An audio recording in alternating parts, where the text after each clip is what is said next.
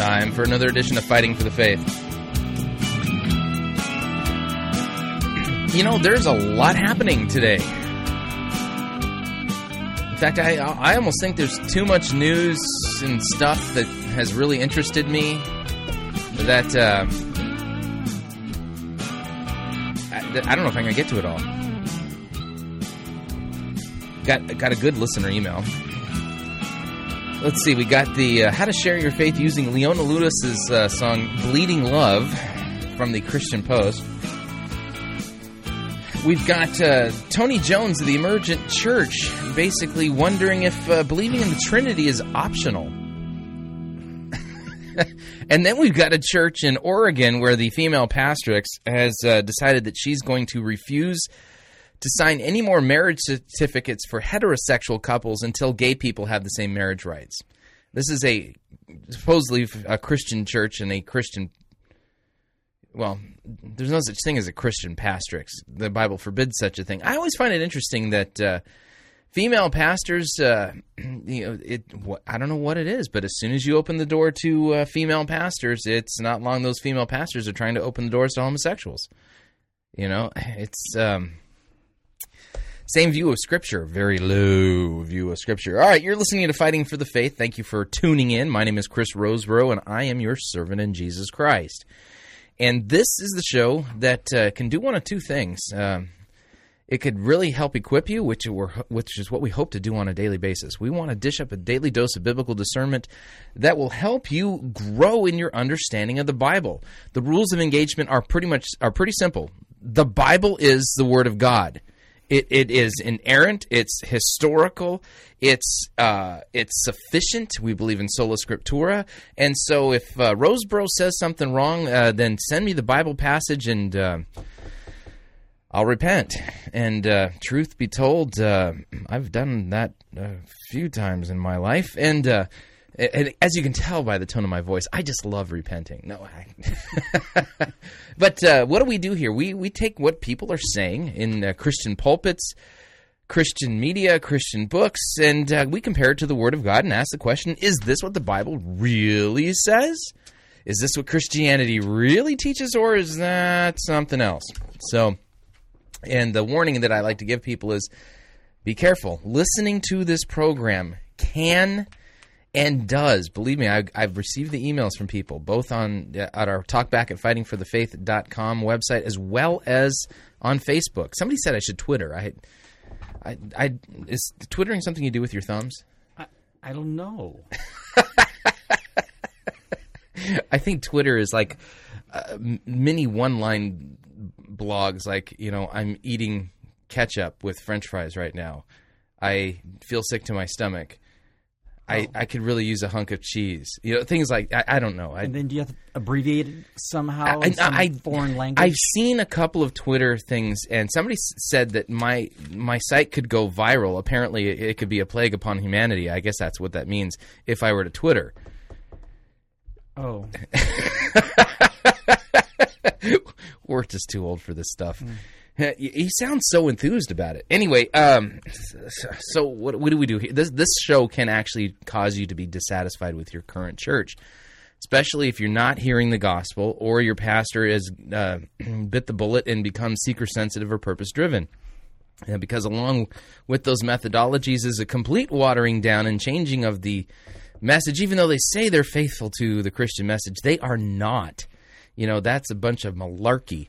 You know, they decided to go positive and, and conduct sociological surveys. We're going to go door to door and we're going to ask people who are unchurched what it is that they want a church to be, and then we're going to give them what they want.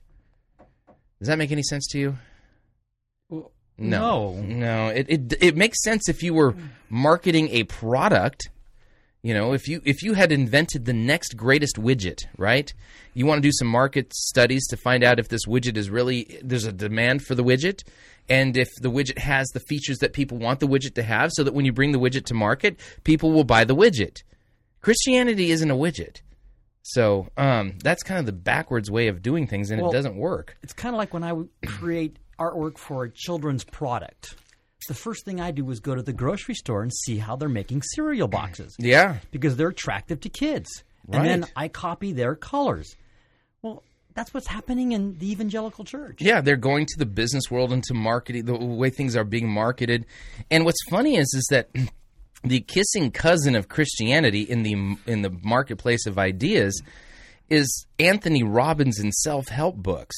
You know, which is exactly why you get a lot of these self esteem, make your life better, uh, have your best life now kind of messages coming from people like Rick Warren and Joel Osteen and, and people like that because what's happening? They're letting the culture dictate what the message is in Christianity, right? Yep. Um, last time I checked, we were supposed to be um, countercultural. There's a thought. Okay, got an email from uh, Michael Ritzman, and this is a great email. Okay.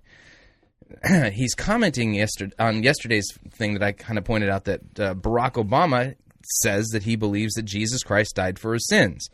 Now, I know that that was a controversial statement when I said that you know we shouldn't really it, it really doesn't get, get us anywhere to question whether or not he's a Christian and say that he's you know guilty of uh, of bashing Christians when he claims that he is a Christian.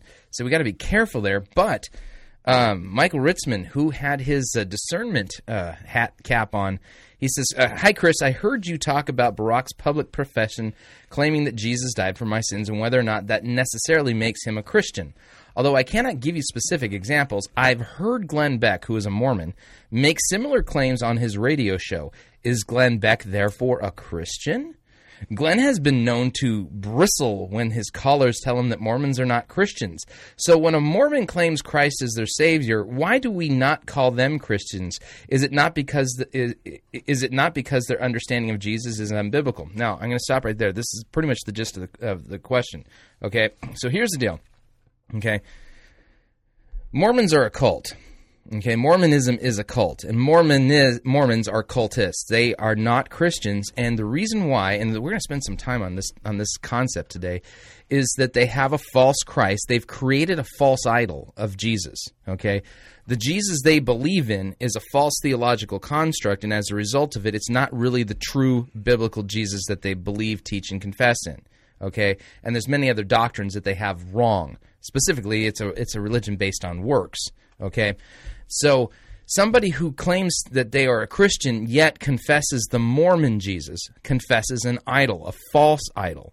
Okay, therefore we have to say that they are excluded from truly being a Christian, even if they say words that have similar that sound like what we use. For instance, a Mormon will say, "Well, I believe Jesus died for my sins." And uh, when you, you, you at that point you have to spend some time unpacking the words and figuring out what definitions they're attaching to these different words. Because believe me when I tell you, when a Mormon says the word Jesus, the, the definition that they've poured into that word is far different than the biblical definition of Jesus.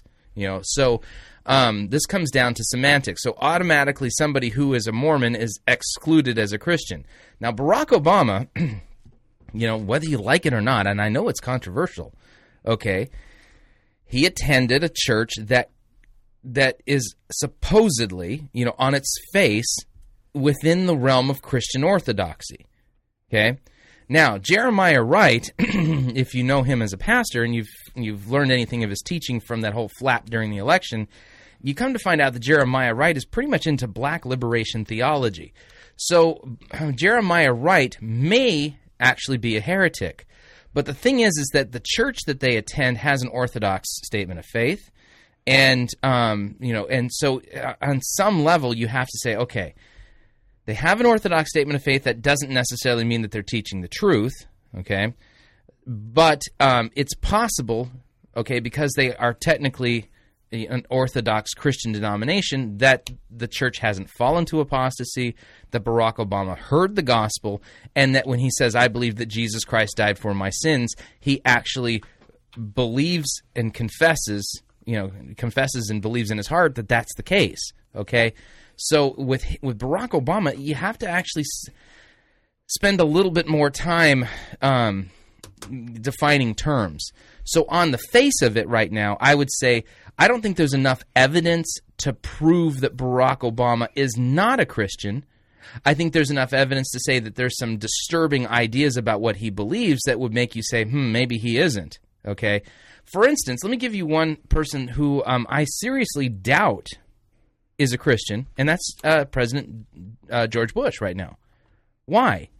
Because President Bush believes that uh, that apparently you can be saved uh, regardless of the religion that you follow.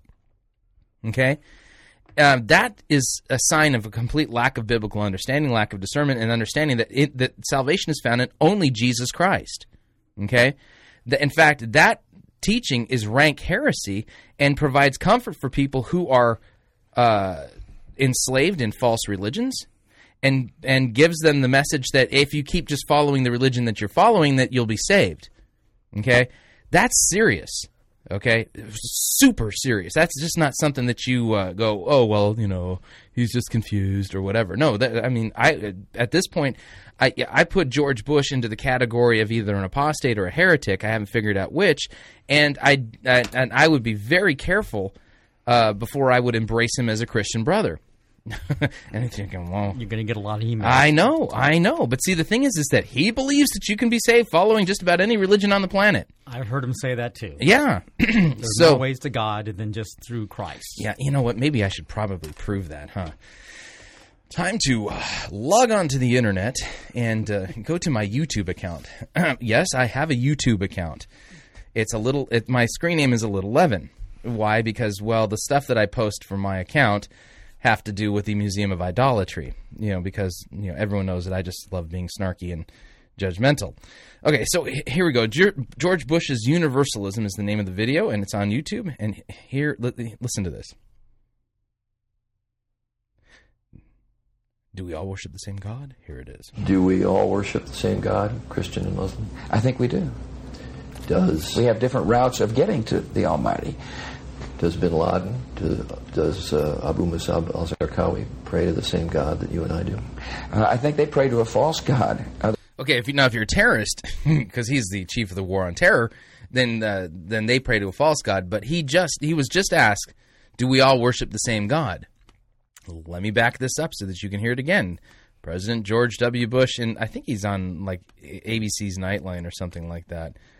Oh man, I wish you know I wish that uh, YouTube had like finer controls over the little thing. Here we go again.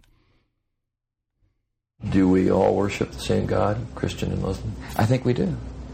Does We have different routes of getting to the Almighty. does Bin Laden, Okay, so in uh, George Bush attends a very liberal Episcopal church in his diocese. They have a homosexual bishop, I think, some you know somebody high up in the ranks who's uh, who's a practicing unrepentant homosexual. And he was asked, "Do we all worship the same God?" And he says, "Yeah, I think we do." And you know that we all have different paths to the Almighty. And what does that tell me? That George Bush does not understand what Christianity teaches. He doesn't understand the gospel. He doesn't know understand who Jesus is, who he claimed to be, and and the fact that Jesus claimed to be God in human flesh. He said that I am the way, the truth, and the life, and no one comes to the Father except for through me.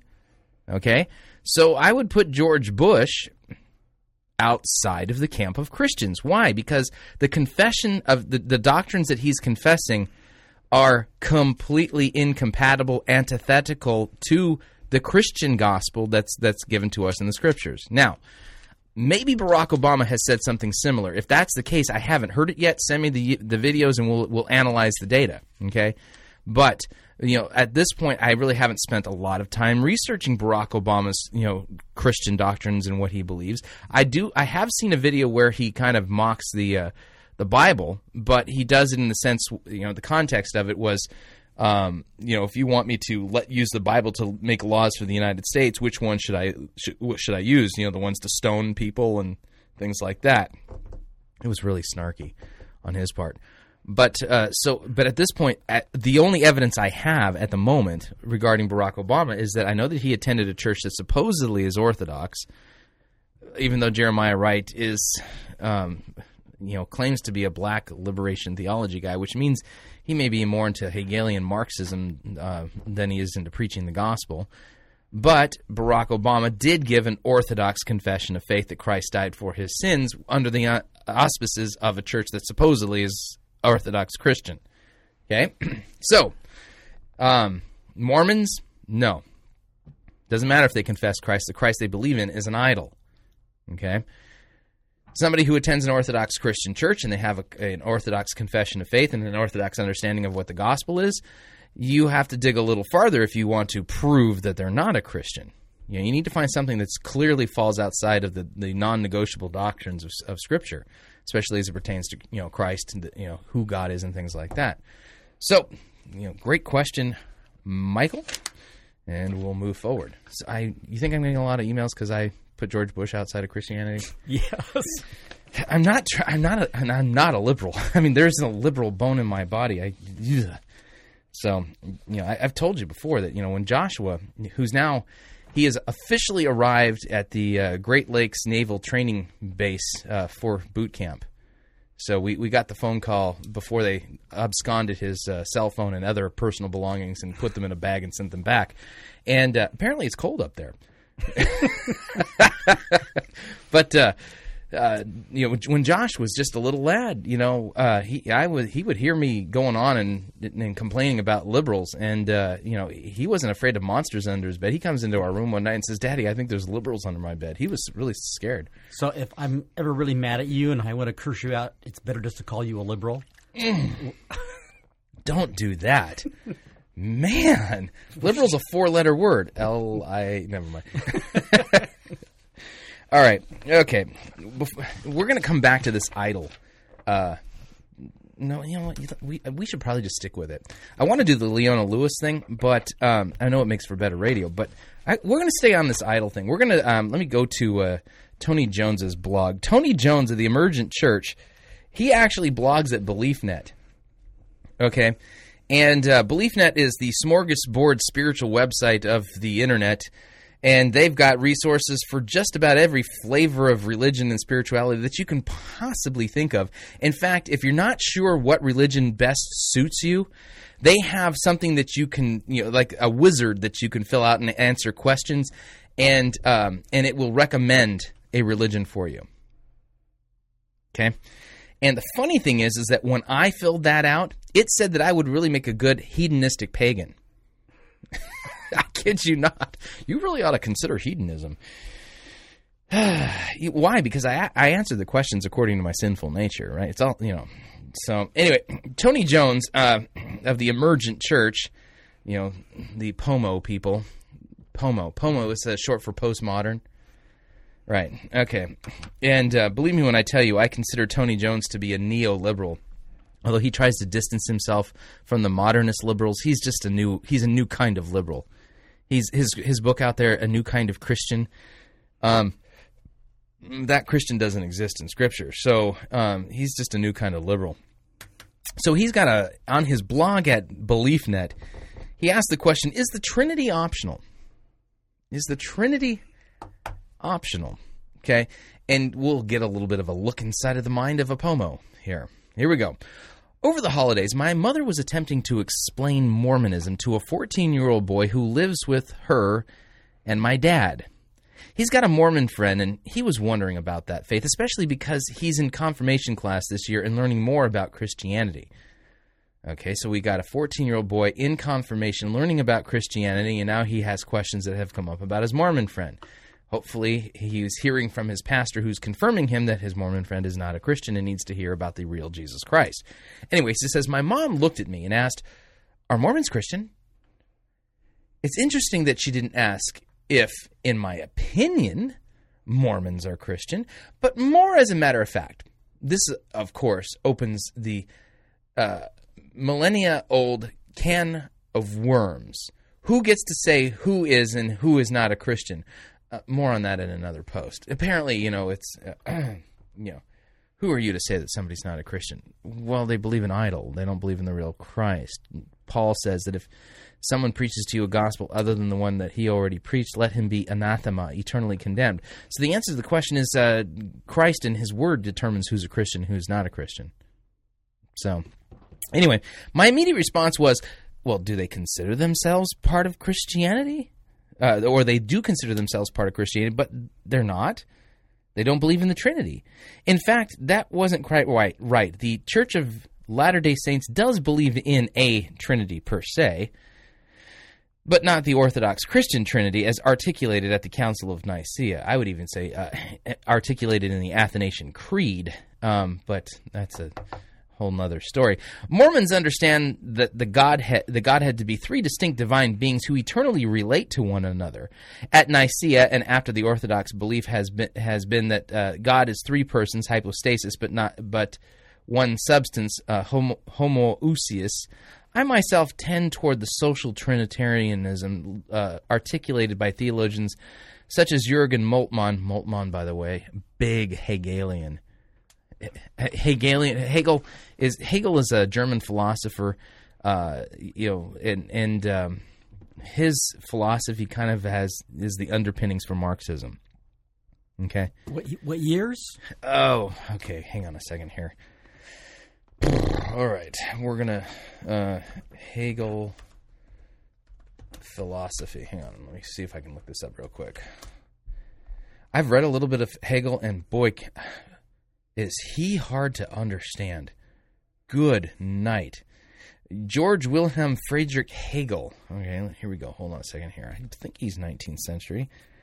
Um. Okay. Yeah. Here we go. August. Uh, he was uh, born August twenty seventh, seventeen seventy. Um. Dies November fourteenth, eighteen thirty one. Okay. So he's uh, kind of late Enlightenment, you know, before the Romantics come into uh, to play ph- philosophically, and his stuff kind of creates the underpinning for Marxism. Okay, uh, Jürgen Moltmann, who um, I, this is an interesting story.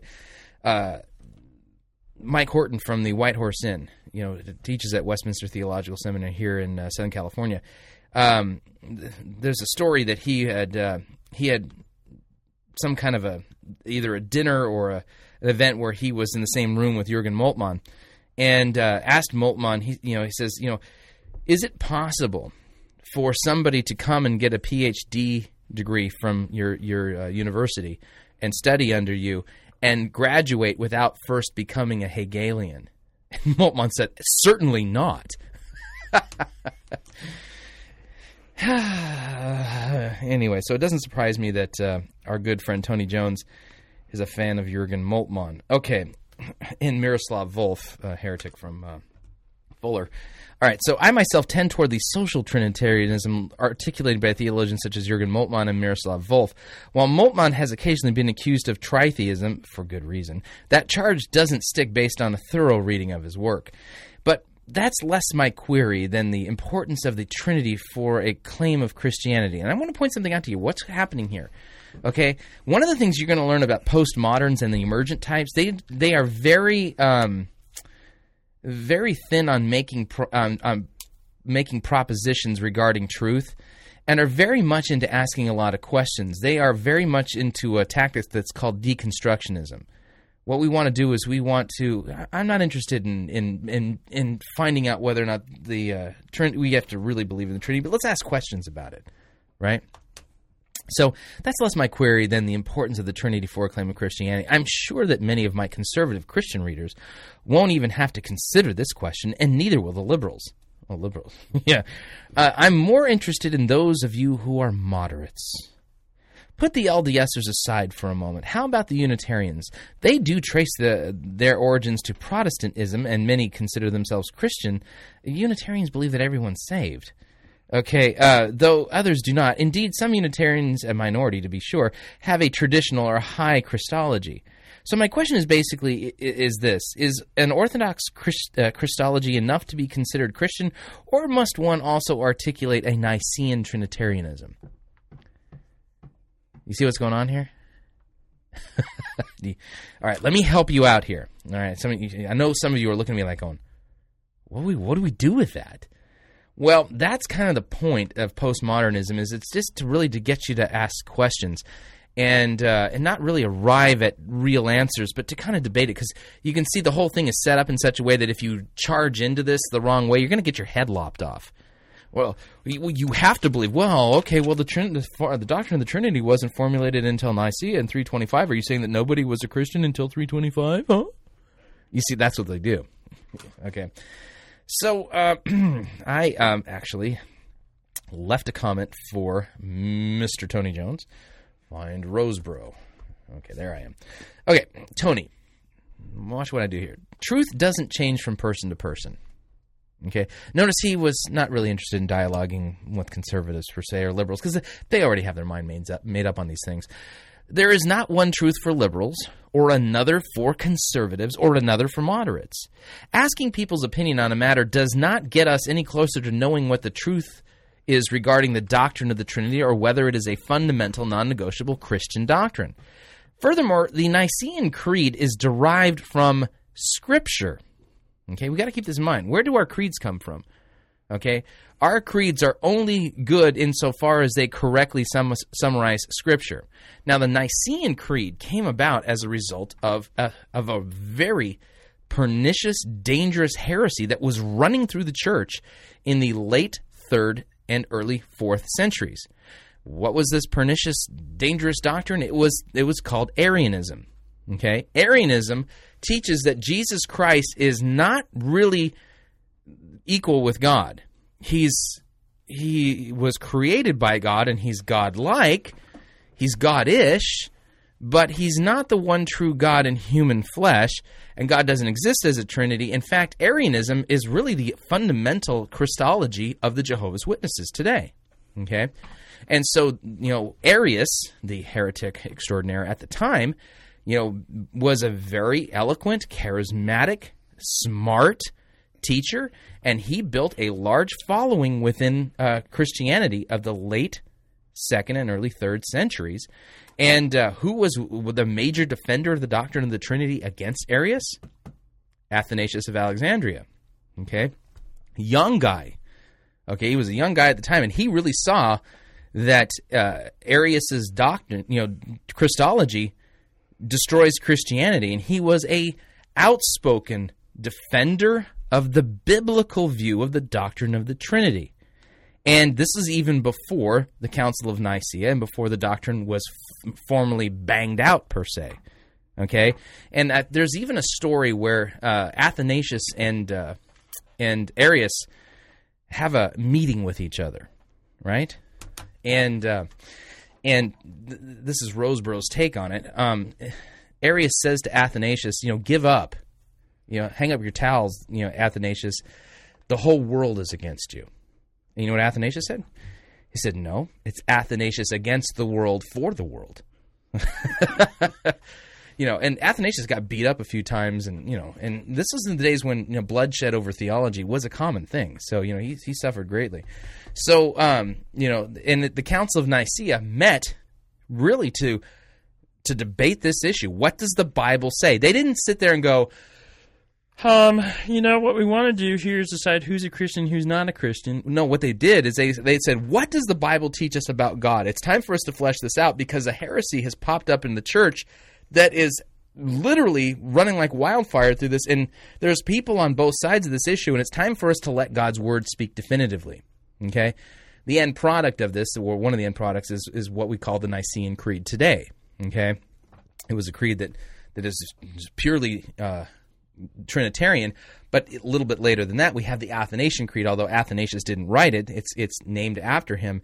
That really hammers out um, the uh, doctrine of the Trinity. Now, I can't read the whole thing because that when it, Trinity Sunday, whenever that thing comes around, you know, every year, you know, we actually, Creed, yeah, yeah, we we quote the Athanasian Creed. it's a long one. It's it's one long puppy. Let me tell you. Hang on a second here. Let me turn the sound down because I'm going to open up my copy of Logos Bible software, and it has this really obnoxious music when it plays every single time that I open this.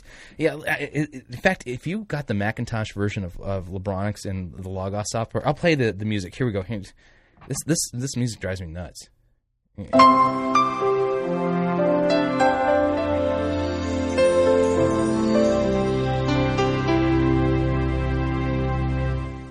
It reminds me of this is the air I breathe. Hang on a second here. Book of Concord. Book of Concord. Here we go. What I want to do is open up the Athanasian Creed in the Book of Concord because the three chief symbols of the Christian faith. Now, listen to what the Athanasian Creed says regarding the doctrine of the Trinity. Okay. Now, as a Lutheran, I subscribe to the Athanasian Creed. It's part of our confessions of faith. Okay. So listen to this. Whoever wished to be saved must above all else hold to the true Christian faith. Whoever does not keep it whole and undefiled will without doubt perish for eternity. Okay. Um, another translation would say the Catholic faith, but the thing is, is that, that that's a that's a term that's loaded now. It's like unfortunately we can't use that term because when you say Catholic, people think Roman Catholic. Okay, Roman Catholic is one thing, Catholic is another thing. Okay, the problem is, is it just takes too darn long to explain this to people, so it's better just to say the Christian faith. Okay, so whoever does not keep the Christian faith whole and undefiled will, without doubt, perish for eternity. This is the true Christian faith that we worship one God in three persons and three persons in one God, without confusing the persons or dividing the substance. For the Father is one person, the Son is another, and the Holy Spirit is still another.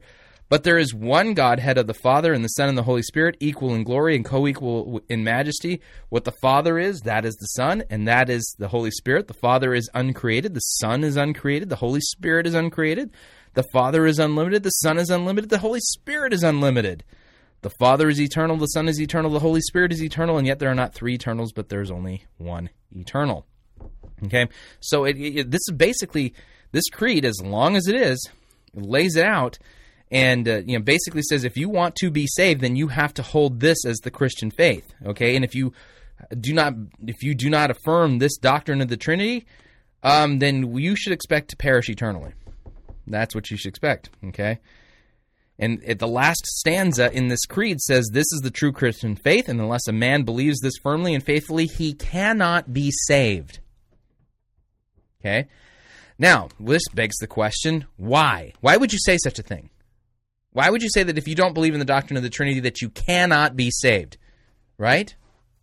Okay? The answer to the question comes back to the uh, issue of idolatry. Okay? let, let me read a couple of passages of scripture for you.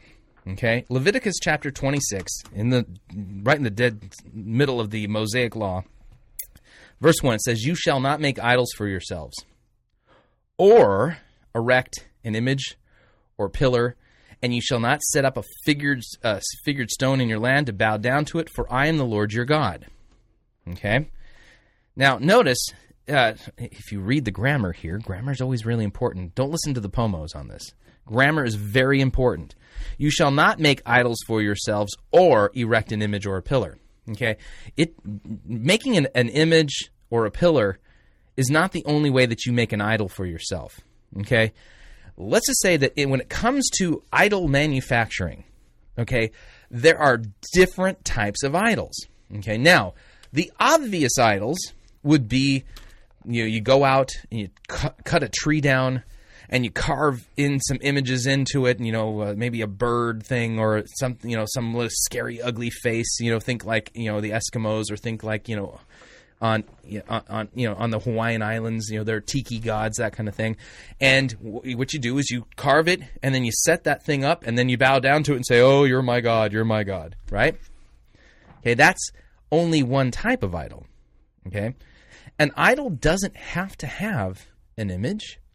It doesn't have to be made out of wood. It doesn't have to be made out of stone. It doesn't even have to be something that requires you to go to Home Depot and use any kind of tools to make. Okay? The other type of idol is something that is a theological construct within your mind. Okay? A theological construct. So there are other there are other types of idols. Okay? So, um, basically, an idol would be anything that you've crafted or constructed, either materially or mentally, that you believe is God. Okay? And the attributes of this God fly in the face of what the one true God has revealed about himself. Okay? So if you believe that Jesus is the brother of Lucifer, which is what the Mormons believe, okay, then the Jesus you believe in is not the real Jesus. The Jesus you believe in is a false, theologically constructed idol. Okay? Now, let me give you another example of an idol here. Okay? Keeping on the subject here. Oh, I should take a break, huh? Wow, I lost track of time. John's looking at. Oh wow, you know I, I must be getting really excited here. Okay, okay, we're going to take our first break, and when we come back, we're going to talk more about uh, about idols. I'll give you another example of an idol. And uh, if you would like to email me regarding anything you've heard so far, talk back at fightingforthefaith.com or look me up on Facebook. Talk back at fightingforthefaith.com. Uh, we'll be right back.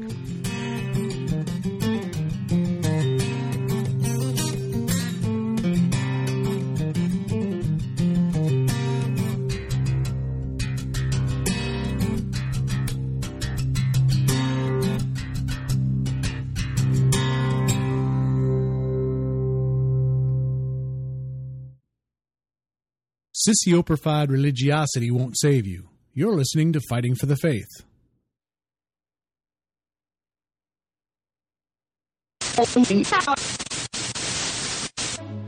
You're listening to Pirate Christian Radio. We'll be taking your false doctrine now.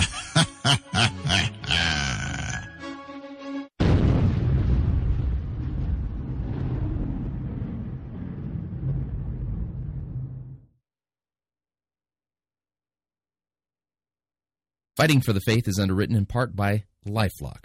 Did you know that identity theft is a $50 billion a year business?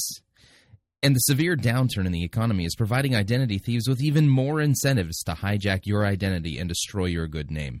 But Lifelock provides a proactive identity theft service specializing in the prevention of identity theft rather than the reporting of it. Lifelock was founded in 2005 and is already considered the industry leader in identity theft prevention. In fact, Lifelock CEO Todd Davis is so confident in Lifelock's ability to protect your good name and stop identity thieves dead in their tracks that he freely shares his social security number on television, radio, and the internet. Furthermore, Lifelock guarantees its services up to $1 million. For more information on Lifelock, visit fightingforthefaith.com and click on the Lifelock logo on our homepage.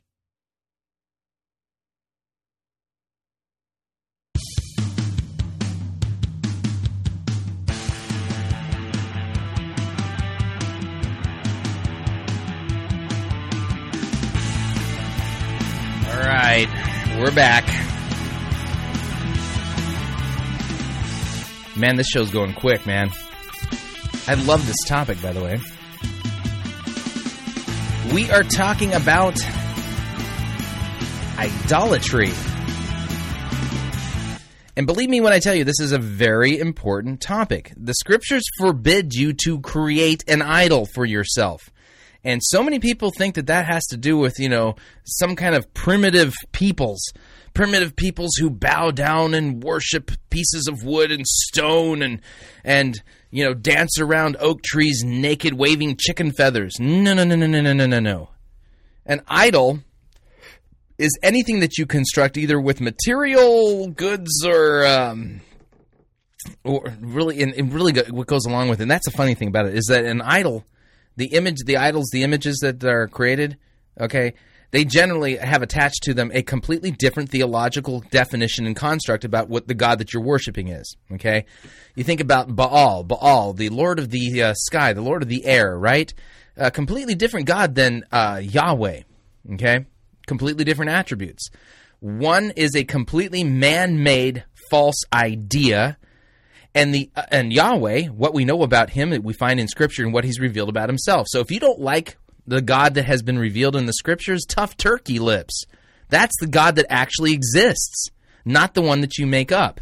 Now, I'm going to read something from my extreme theology, uh, not extreme theology, uh, a little leaven, the Museum of Idolatry. I don't know if you know this, but uh, I also happen to be the curator of the Museum of Idolatry. Why? Well, because I just love being the world's greatest spiritual dumpster diver for Jesus. Um, there is a church in uh, Ash, Ashland, Oregon, the First Congregational United Church of Christ in Ashland, Oregon, and uh, their pa- pa- pastrix, past, the gal who uh, preaches from the pulpit illegally against God's word. Her name is Pam Shepard. And uh, she, at this point, is being reported in the Ashland Daily Tidings, which is their local newspaper up in Ashland, Oregon. Beautiful town, by the way. If you haven't been to Ashland, it's a, it's just absolutely one of the more beautiful towns in the world. Um, love the trees. Anyway, she uh, she writes. Uh, she she's basically made a decision that she refuses to sign any marriage certificates for heterosexual couples until gay people have the same marriage rights. Okay, so I put this up at the Museum of Idolatry, and um, a gentleman by the name of Mark, who claims to be a uh, uh, a homosexual, um, came onto the site and he commented. Okay, and uh, let's see what we've got here. Here we go. Mark. Okay, Mark, Mark, Mark. All right, Mark, who is a homosexual. He claims that God made him gay. Did you know that? He writes, Chris, I am a Christian and I'm gay. This is the way that God made me. It's not a choice. It's not a decision I made. It's my very being. And to change would be to disregard the gift that God has given me. Okay? So Mark claims that God made him gay. Okay?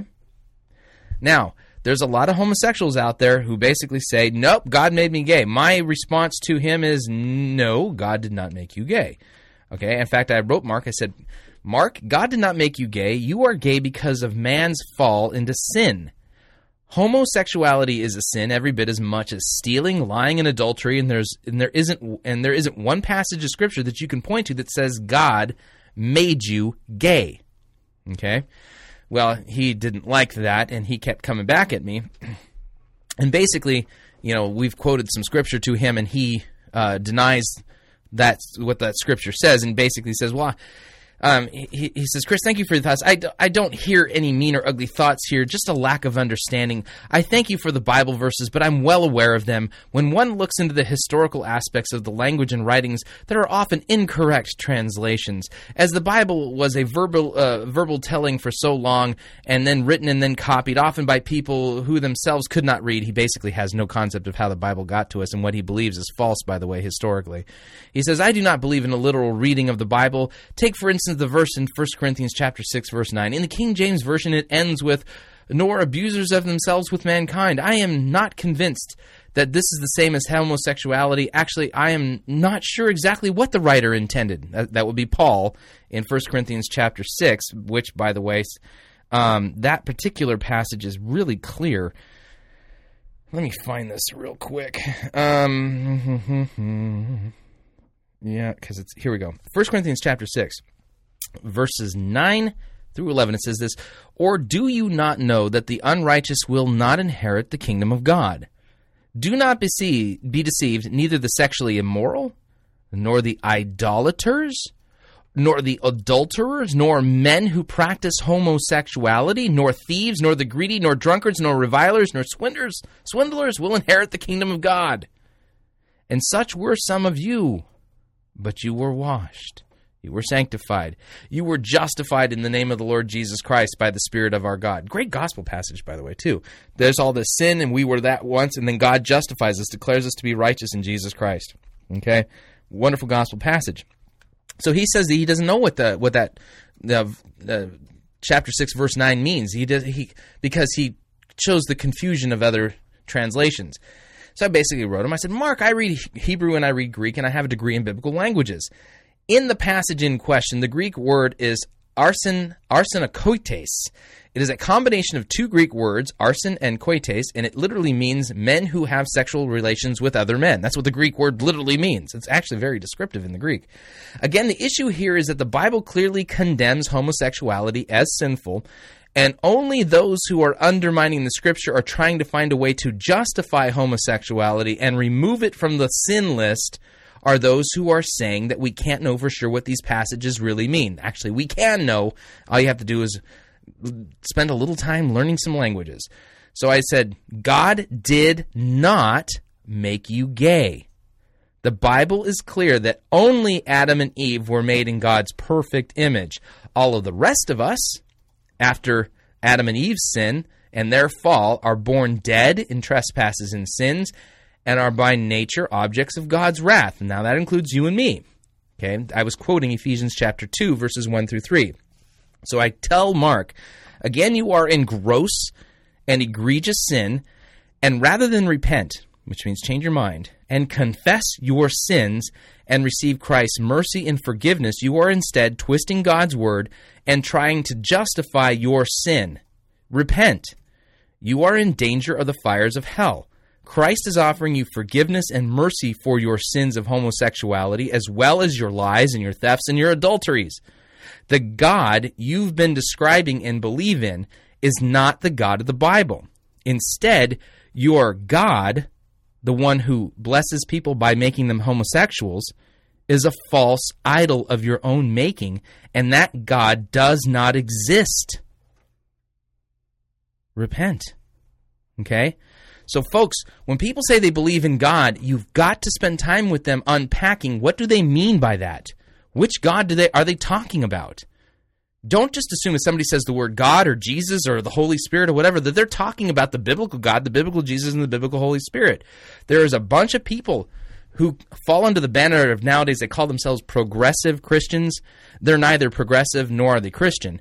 But these progressive Christians believe in a God that makes people homosexuals, that makes people gay. There is no such God.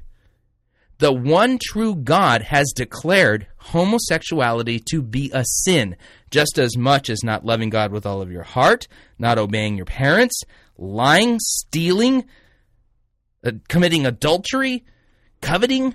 All of those sins are sins. So is homosexuality. So when somebody says God made me gay, you first you got to attack that God and say, "Really, where did you tell me about this God? Where did he come from? Where did you learn about him? Where has he revealed himself? Can you point me to any any any authoritative evidence that this God that makes people gay and blesses people by making them gay? Where does where can I find out more about this God and where he exists? And if they point you to the Bible, you say, "Well, the Bible says that homosexuality is a sin." And it doesn't say anywhere that God makes people gay. That's just that, that's it, that God doesn't exist. He is an idol. So we come back to Tony Jones. Okay? Tony Jones. and so he's asking the question is the uh, is belief in the Trinity uh, uh, you know optional? The answer to the question is no, it's not. Why? Because God has revealed himself as the Trinity. There is only one God and he has revealed himself as three persons God the Father, God the Son, and God the Holy Spirit. Yet there are not three gods, there are one God. That is what the Bible teaches. That is what how God has revealed himself. To deny the doctrine of the Trinity, to deny the doctrine of the Trinity is to deny God as he has revealed himself to be. And there's a great line in MythBusters. I got to go. You know, I, I probably have it on my TiVo now because there was a there was a, a MythBusters marathon during uh during the the the holiday that just passed, the New Year's holiday. And uh, one of the characters, I think his, na- his name is Adam, he says, I reject your reality and I substitute my own. Okay, that's the famous line. Okay? Idolatry is where you reject the real God. The real God as he has revealed himself, and you insert your own God. Okay? So Mormons they don't believe in the doctrine of the Trinity, and the God they believe in is a false, idolatrous theological construct. It is an idol. It is not the God that has revealed himself in Scripture. It is a God that is literally the either the demonic musings, uh, you know, revelation of Satan, or the um, the imaginations of Joseph Smith. But it's not the God who the one true God as he has revealed himself in Scripture.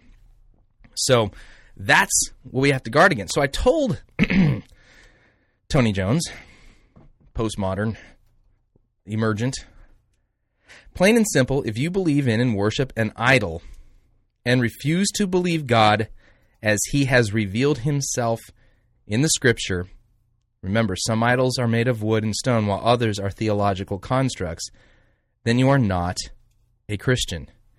Anyone who does not believe in the triune God as he has revealed himself in Scripture, but instead chooses to substitute their own idol and false God for the one true God, that person is not a Christian, period. Okay?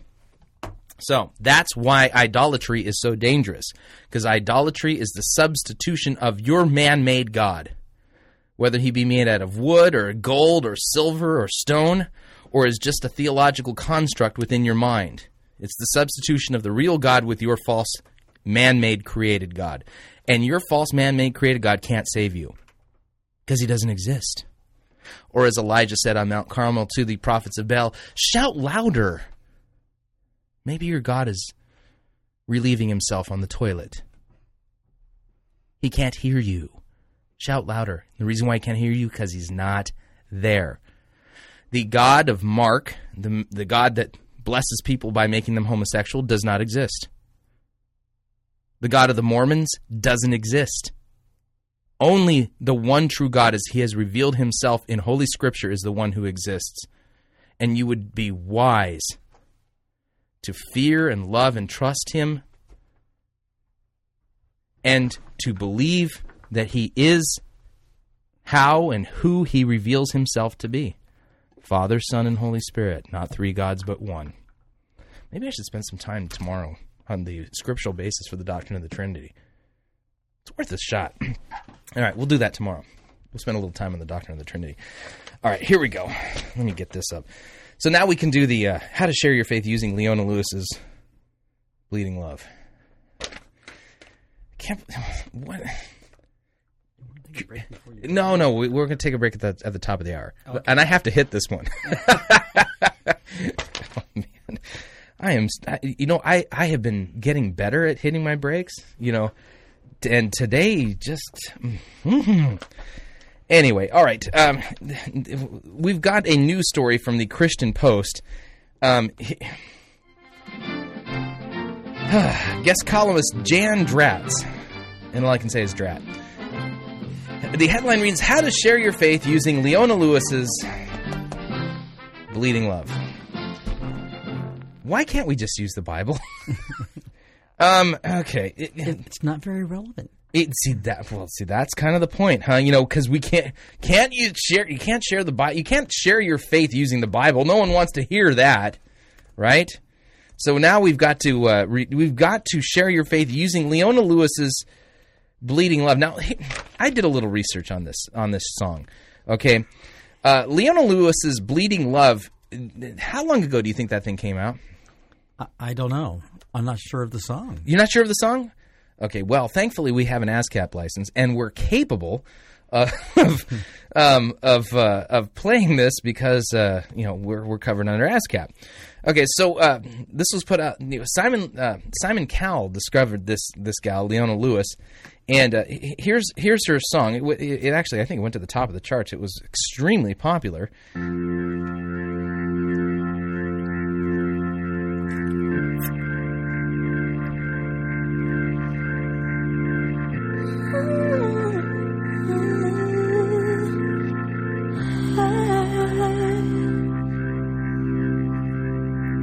Closed off from love, I didn't need the pain. Once or twice was enough, and it was all in vain. Time starts to pass before you know it, you're frozen. Mm. But something happened for the very first time with you. My heart melted to the ground,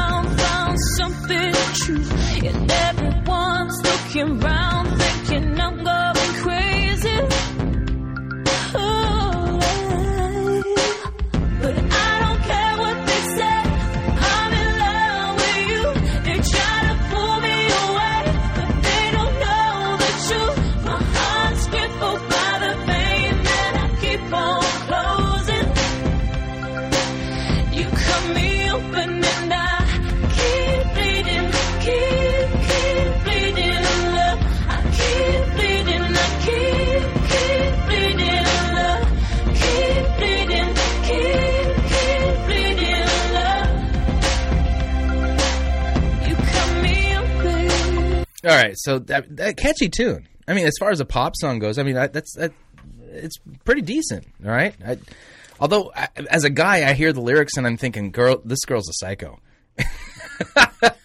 you know, it, it, it's this sounds like like one of those Fatal Attraction women. You know, I, I feel sorry for the guy that inspired this particular uh, song. Okay, so h- how long ago do you think that came out? I don't know. Um, October 2007. Okay.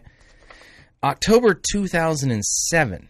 So this song has been out for a year and and a quarter for, you know, so one year and three months, fifth, you know, what, 15, 15 months or so? Okay. And uh, on YouTube, this particular video of uh, Leona Lewis uh, has been viewed 79 million times. Okay. Obviously, uh, Simon Cowell has made a truckload of money off of Leona Lewis, right? So, um, okay, so um, a 15 month old pop song, um, how relevant is that? I mean, I mean, what's the shelf life of a pop song nowadays? I mean, I hate to say it, but I mean, I listen to oldies from the 80s, and uh, boy, does that make me feel old. So, uh, anyway, nothing in the song, I've read the lyrics, nothing in the song makes me think that this is particularly Christian. Okay, nothing about Jesus Christ in this song, right? But the um, Christian Post, How to Share Your Faith Using Leona Lewis's Bleeding Love. It quotes from the lyrics. It says, My heart's crippled by the vein that I keep on closing. You cut me open and I keep bleeding. I keep, keep bleeding love. That's that's the opening to this uh, particular um, column. Okay, Leona Lewis's chart-topping song "Bleeding Love" zeroes in on a truth we know from personal experience. Sometimes relationships hurt.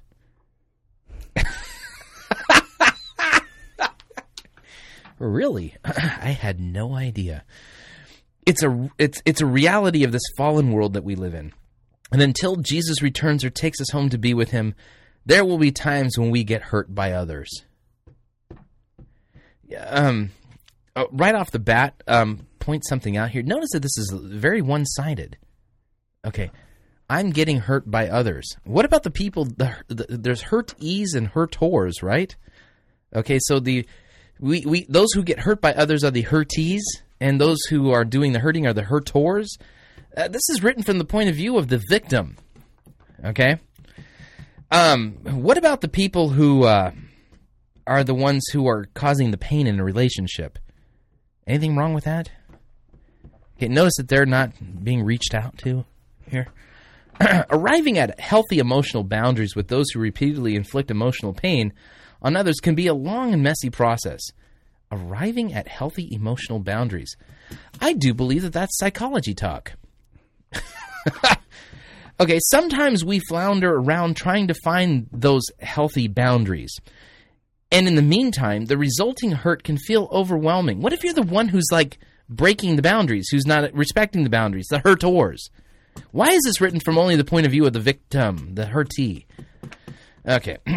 okay, so resulting hurt can feel overwhelming. Dysfunctional divorce, drama, whatever shape or size the hurt comes in, it can lead us down the road to distress and despair. You are in the pit of despair. Great line from uh, Princess Bride. Okay, so um, so far, sharing your faith using Leona Lewis's "Bleeding Love" is written from a victim perspective, and it talks about emotional boundaries and those who get that that terrible truth that you can get hurt by a relationship. Can you believe that? We'll talk more about it on the other side of the break. Um, if you would like to email me and tell me how your Christian walk actually you grew close, closer to Christ as a result of Leona Lewis's song "Bleeding Love," um, email me talkback at fightingforthefaith.com. And if you're listening on another network like Christian Worldview Network, Fighting for the Faith is a two-hour-long program. You can hear the rest of this program at fightingforthefaith.com. Come on by. We'd love to have you. We'll be back in a bit.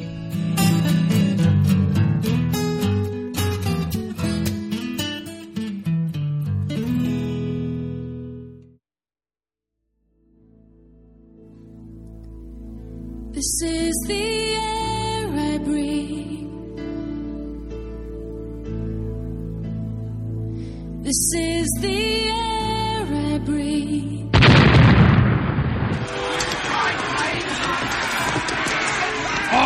had enough of this sissy, pansy, cannon photo written music you have the audacity to call worship. Men, put this entire girly praise band in the boo box. Let's wheel in the organ and get some real worship music underway.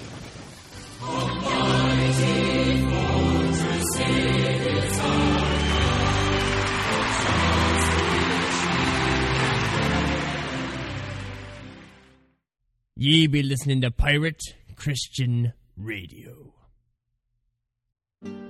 My local Christian bookstore just sells Jesus schlock. Where can I find good material? We at NewReformationPress.com are committed to providing a hand picked selection of books and teaching materials that educate, inform, and entertain while uniquely maintaining a relentless focus on the gospel.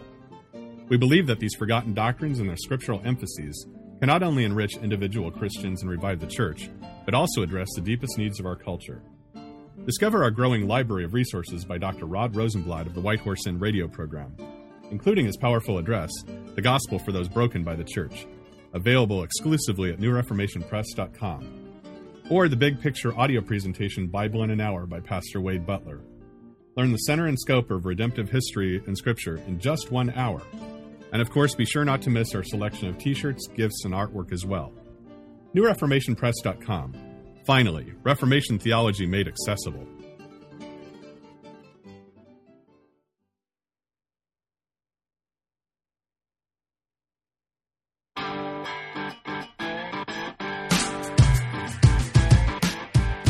All right, we're back. I'd like to thank you guys for staying with us. Hour two of Fighting for the Faith. Especially if you came over from Christian Worldview Network. We just started uh, broadcasting on Christian Worldview Network outside of Pirate Christian Radio. Can you believe that? Yeah, started that yesterday. So we're expanding the reach of Fighting for the Faith, and I'm very excited about that. Brannon Howse does a good job of having a good website that's a clearinghouse for a lot of good theological discussion and debate. And he brings people to the table that don't necessarily see eye to eye uh, from a denominational point of view. But the one thing we all have in common is the fundamentals of the faith that we all believe in Christ crucified, the sufficiency and inerrancy of Scripture, the Trinity. Tony Jones. Um, yeah. And so, and what are we doing? We're using our time to get out there and fight the growing apostasy by preaching the truth and preaching the gospel. Have you heard the gospel today? We should, you know, well, I, I need to hear it every day. I need to preach it to myself every day. Here's the good news Christ died for your sins. If you are a Christian, I've got great news for you. This is not a message that's just for unbelievers or the unchurched or the person who hasn't yet made a decision for Jesus. No, Christ died for your sins. You know the sins that you committed this morning? The ones you committed when you got to work, the one you committed, the ones you committed last night in your mind, How about on the way to work? on the way to work while no one was watching. Those sins, Christ died for those too, and He's offering you forgiveness for them. So would you say breaking the laws is sin? Dude, I can't not keep the speed limit. Yeah, Um, neither can I. man. So, and see, that's the question I have. Is you know, okay, all right. So the speed, the posted speed limit says 65 here in Southern California, right? 70 if you're out on one of the ma- major highways. Um, does God have like a meter that clicks off? You know, like like a taxi cab. You know, for every is it every minute, every second? You know, and see the thing is, is with God, I don't think it matters. You know, yeah. Eh, He's sitting again. eh, He's, eh. But but that's sinning. Yeah, it is. All right, coming back to uh, how to share your faith using Leona Lewis's bleeding love. Now, you you pointed this out. It's a pathetic attempt at being relevant, isn't it? You know, I, uh, folks, I'm going to just make this perfectly clear. Relevance is a fickle and finicky mistress. We should not, as the Christian church or as the bride of Christ, be hooking up with relevance. Okay, this woman is is well, she's an idol, of course, but I'm telling you, she's really fin- finicky because here's the deal: relevance. You want you think she's gorgeous today, man. I want to be hanging out with relevance. Relevance is gorgeous. She's beautiful. Look at all how look how many people are listening to the latest, most relevant thing. We've got to find a way to tap into that, right? See, the problem is, is that first of all, we Christians don't have a message that's relevant in that way. Okay, and all these stupid fads that run through Christianity, they are that. They are fads. They are fleeting and stupid.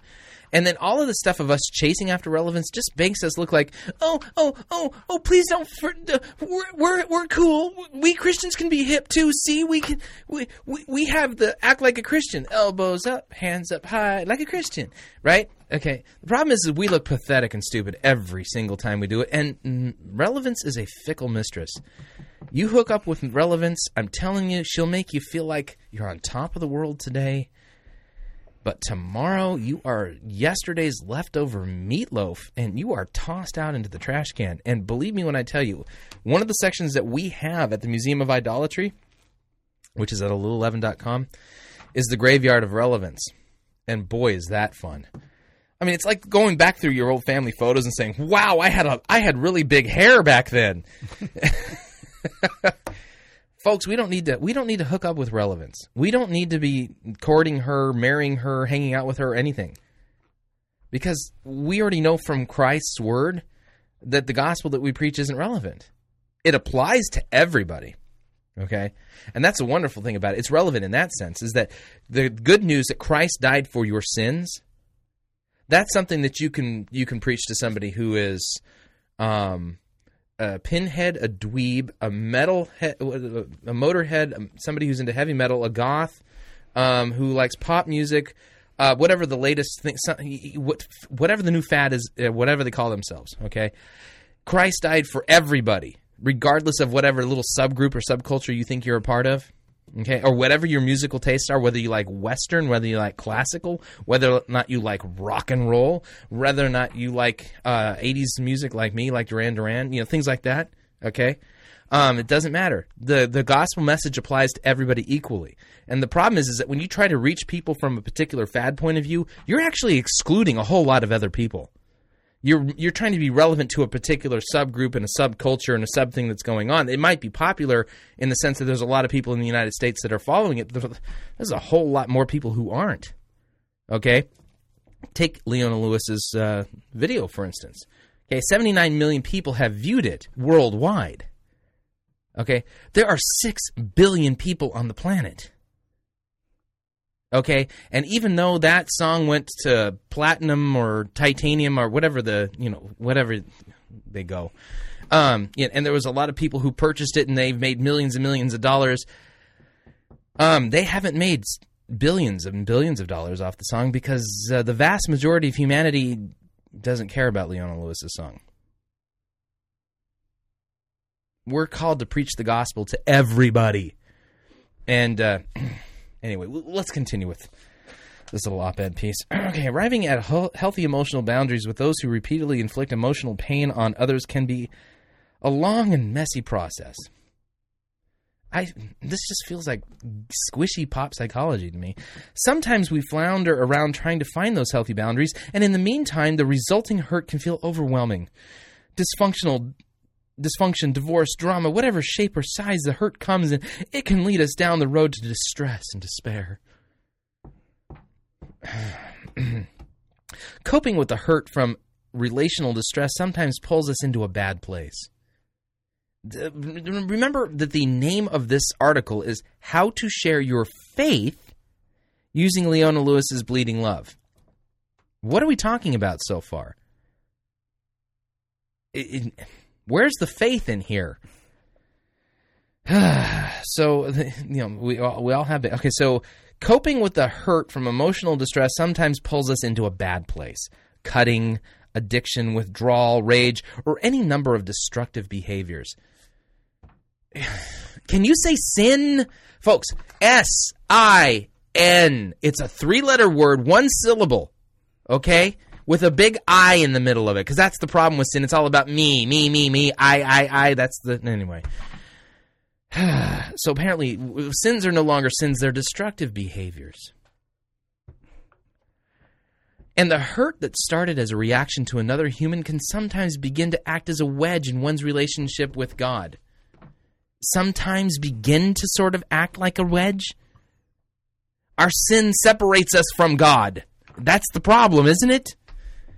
As for you, you were dead in your trespasses and sins in which you used to walk, in which you followed the. that Ephesians chapter 2 there. Destructive behaviors acting as a wedge. Good Lord. That pushes somewhere towards God or pushes them away from Him. But often it's during the tough times that our friends are open to hearing about God's love for them, and He promises to come alongside and walk through some tough stuff with them. Is that the Christian gospel? That God promises to come alongside and walk through some tough stuff with you? Where is that in the. Mm. Okay, I'm getting frustrated with this article, by the way. Whether the hurt is our own or we feel ourselves walking beside friends as they go through tough relational patches, sometimes we need to be reminded or told for the first time of God's love. Okay, yes. So when you you or your friends are hurting from relational drama, hold on to the hope of God's promises as found in his love letter to us, the Bible. The Bible's our is God's love letter to us. That is the craziest love letter I've ever read. Um, it doesn't read like a love letter. I would say not. Maybe it's just because I'm a guy. Okay, I I don't have the uh, Precious Moments Bible. I don't. I just think the pictures are different. It's Is that? I think that's what it is. Could you imagine a picture of Jesus being crucified as a Precious Moments figurine? Okay, that tells people way too much about me. Okay, moving along. Okay, so when you or your friends are hurting from relational drama, hold on to the hope of God's promises as found in His love letter to us, the Bible, because God really does bleed His love for us. Oh, I had, I, you just saw that one coming, didn't you? Yeah, but there's. Let's see if they explain the context. So, okay, so apparently this is the uh, this is a truncated love love letter that God wrote that you can read to some. This is how you're sharing your faith now. Give him this little love letter. Quote, "My child." Apparently, this is God speaking. You may know me, but I know everything about you, and I am familiar with all of your ways. Even the very heads of your head, ha- hairs of your head are numbered. For you were made in my image, and in me you live, move, and have your being. For you are my child. Um, uh, there's a problem already. They're giving proof text here. By the way, we'll put a link up to this uh, post at uh, fightingforthefaith.com if you would like to. Actually, you know what? It's at a littleleaven.com. Go to a littleleaven.com. It's already there. So if you want to read this, go to a littleleaven.com and click on the link and you can read this for yourself. There's already a problem here is that some of the quote some of the stuff that they're saying and they're quoting um, is stuff that only applies to Christians. Okay, some of this assurance here, it doesn't apply to humanity universally. It applies to people who are Christians. Uh, for instance, um, Jesus. Remember, we were reading this yesterday in uh, John chapter eight. He said to the Pharisees that they don't they don't listen to his word and they don't believe him because they're not of God. They are of their father, the devil. And uh, people who are not Christians, people who do not believe in Christ, who do not trust Christ, um, they are still under the wrath of God. Um, John chapter 3. Let's see. Let me pull this up in my computerized Bible here. Using the ESV, of course, which is the English Sanctified Version. Okay. I know, I know. somebody, you know, somebody emailed me a question, asked uh, if there was a good version of the ESV that, that I recommended. There's a good ESV study Bible out there, and there's a section in that that uh, talk uh, that that's really good. There's like a 50 page article talking about you know, Christ. It's good Christology, good good bi- study Bible. Okay, here we go. Let's see for. For God so loved the world that he gave his only Son, that whoever believes in him should not perish but have eternal life. Okay. That would exclude some people. Okay. For God did not send his Son into the world to condemn the world in order that the world, but in order that the world might be saved through him. Whoever believes in him is not condemned, but whoever does not believe is condemned already because he has not believed in the name of the only Son of God. Okay. What's the state of somebody who isn't a Christian? they're condemned. Okay? So writing a love letter to somebody quoting verses or portions of verses that are applied that really only talk about our state with God after we trust in Christ um, is really kind of that's bad. False hope. Yeah, false hope. So this love letter continues. I am the Father who comes alongside you in all of your troubles. Um, quoting Second Corinthians chapter one verses three and four. Who is that written to? Christians. Christians. Yeah. When your heart is broken, you will find me right there close to you. Um, as a shepherd carries a lamb, I have gathered you into my arms, and one day, in the perfection of heaven, I will wipe away every tear from your eyes. Really? I'm supposed to give this to a non Christian and basically say that God is promising that one day He's going to wipe away the tears from their eyes, but that's if they're in hell, God won't be wiping away their tears, will He? No. oh, man. So, yeah, this is all fraught with problems. Folks, um, Christians, listen, if you're going to uh, share your faith, don't use Leona Lewis's song. Let's let's just avoid that altogether. And uh, why don't you use God's word in context instead? Tell people about their sin. Why? Because, well, having a Savior doesn't make any sense unless you understand the problem. The problem is sin. And this article here, it doesn't really talk about sin and just kind of has this one sided, uh, lovey dovey approach without.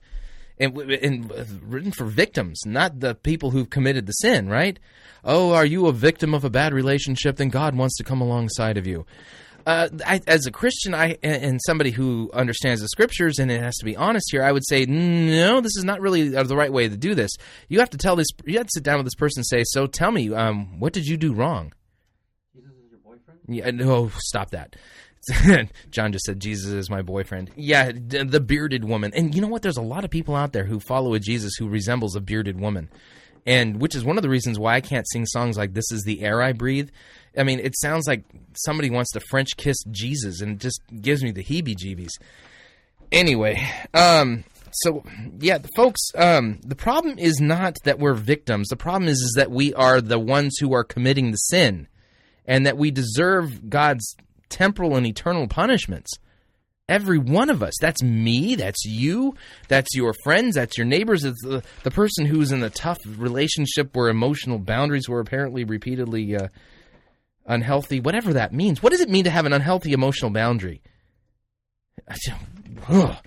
Okay. The problem is sin. Sin. Okay? God has every right to throw us into hell. He has every right to throw you into hell. And the good news is that Christ died for your sins. Repent and believe the good news. Christ died for your sins. The uh, How to Share Your Faith Using Leona Lewis's Bleeding Love will save absolutely zero people.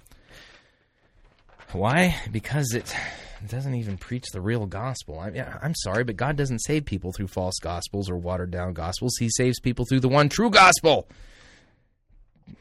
Do I hear an amen on that? Amen. Amen. amen. All right, all right.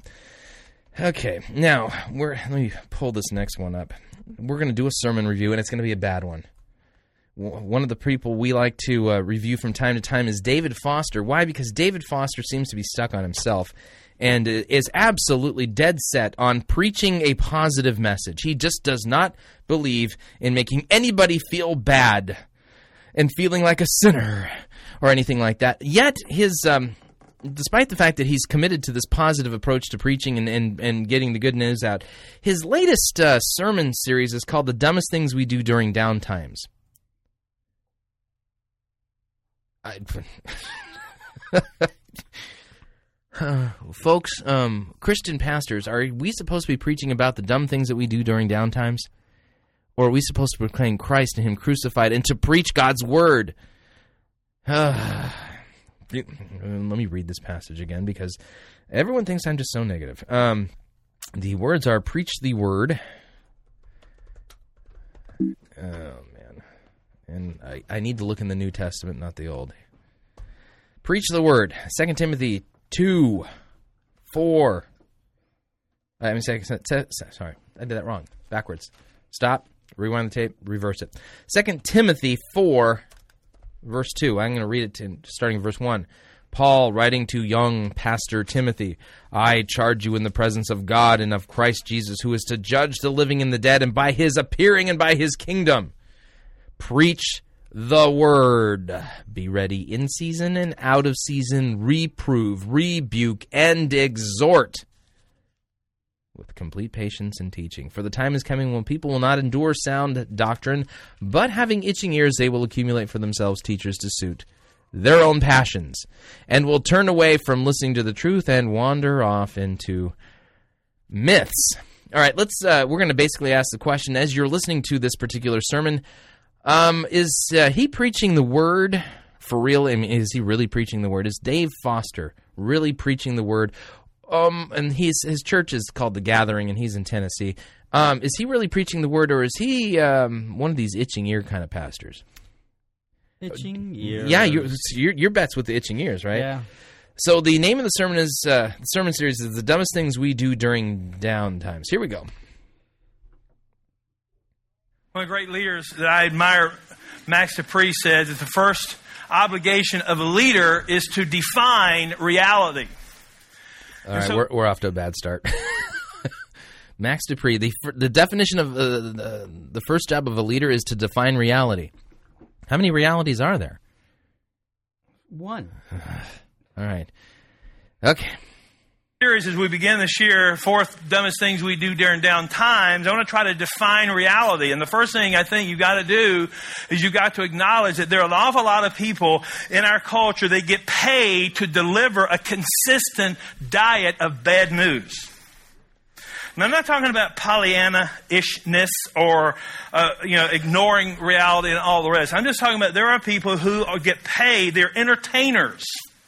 Are you with me? I mean, ESPN. I mean, how much football can you talk about? You talk about the same person over and over and over and over and over and over and over and over and over, and I just don't care. Now, how's Tennessee? Did, how did Tennessee, uh, the Tennessee Titans, do this year uh, in football? Did they do well? I'm not sure. Oh, you're a baseball guy. I yeah, don't- I don't. I don't don't really follow follow football, football. either. So Ba- apparently, basketball. Mm, yeah, no, see, immediately my question is, okay, he's saying that there are paid entertainers whose job is to deliver bad news, right, on a regular basis. And his first example out of the chute is the ESPN guys.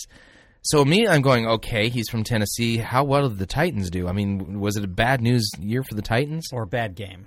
I don't know. I mean, so so anytime the ESPN guys, you know, report the news that the Tennessee Titans haven't done well, and maybe maybe that's what he's talking about, right? I I don't know. I don't know who he roots for. Okay, we continue. You're going to Google the Tennessee Titans and see how they did this year. I'm going to go with the NFL. Oh, you're going to go NFL.com. Yeah, you do that. Okay, and I continue mean, with come the on, really. There are bad news people among us who get paid an awful lot of money, and when we listen to them, this constant barrage of information and loud voices and colorful pictures into our lives, we tend to create bad habits on the basis of these bad news people. Now, who are the bad news people? I can tell you who they are. They're the people who do one of three things they feed off of fear, they fuel uncertainty, and they foster doubt. Oh, wonderful alliteration. We have to give him kudos for the alliteration. They feed off of fear, they foster uncertainty. I anyway. Hey, Any news on the Tennessee Titans? I'm getting there. Okay, you're getting there. All right, all right. We'll, we'll report in as soon as we get uh, some information from NFL.com to find out how bad the Tennessee Titans did this year, because that's apparently an example of bad news. Well, they got shut out of their last game. Shut out. They got shut out in their last game. That's terrible. I mean, I wonder how that fosters fear. A- anyway, These are the people who know what's wrong, but have never had a clue in their life what's right. They show up, they are commentators. Dun dun dun. That, was funny. Commentators. Uh, they're potatoes of some kind. But how many of you know it doesn't take no size whatsoever to criticize? Period. We don't build monuments to critics. We build monuments to men, or average, ordinary men and women who live in extraordinary times. Billy Joel, that great theologian, was right. We didn't start the fire, but we've been trying to fight it, though we didn't light it. Amen? We live in a world that's not okay. I'm a big Seth Godin fan. If any of you are, if you subscribe to his blog, he had a great blog yesterday. What? The great theologian was, that Billy Joel he quoted? Oh man.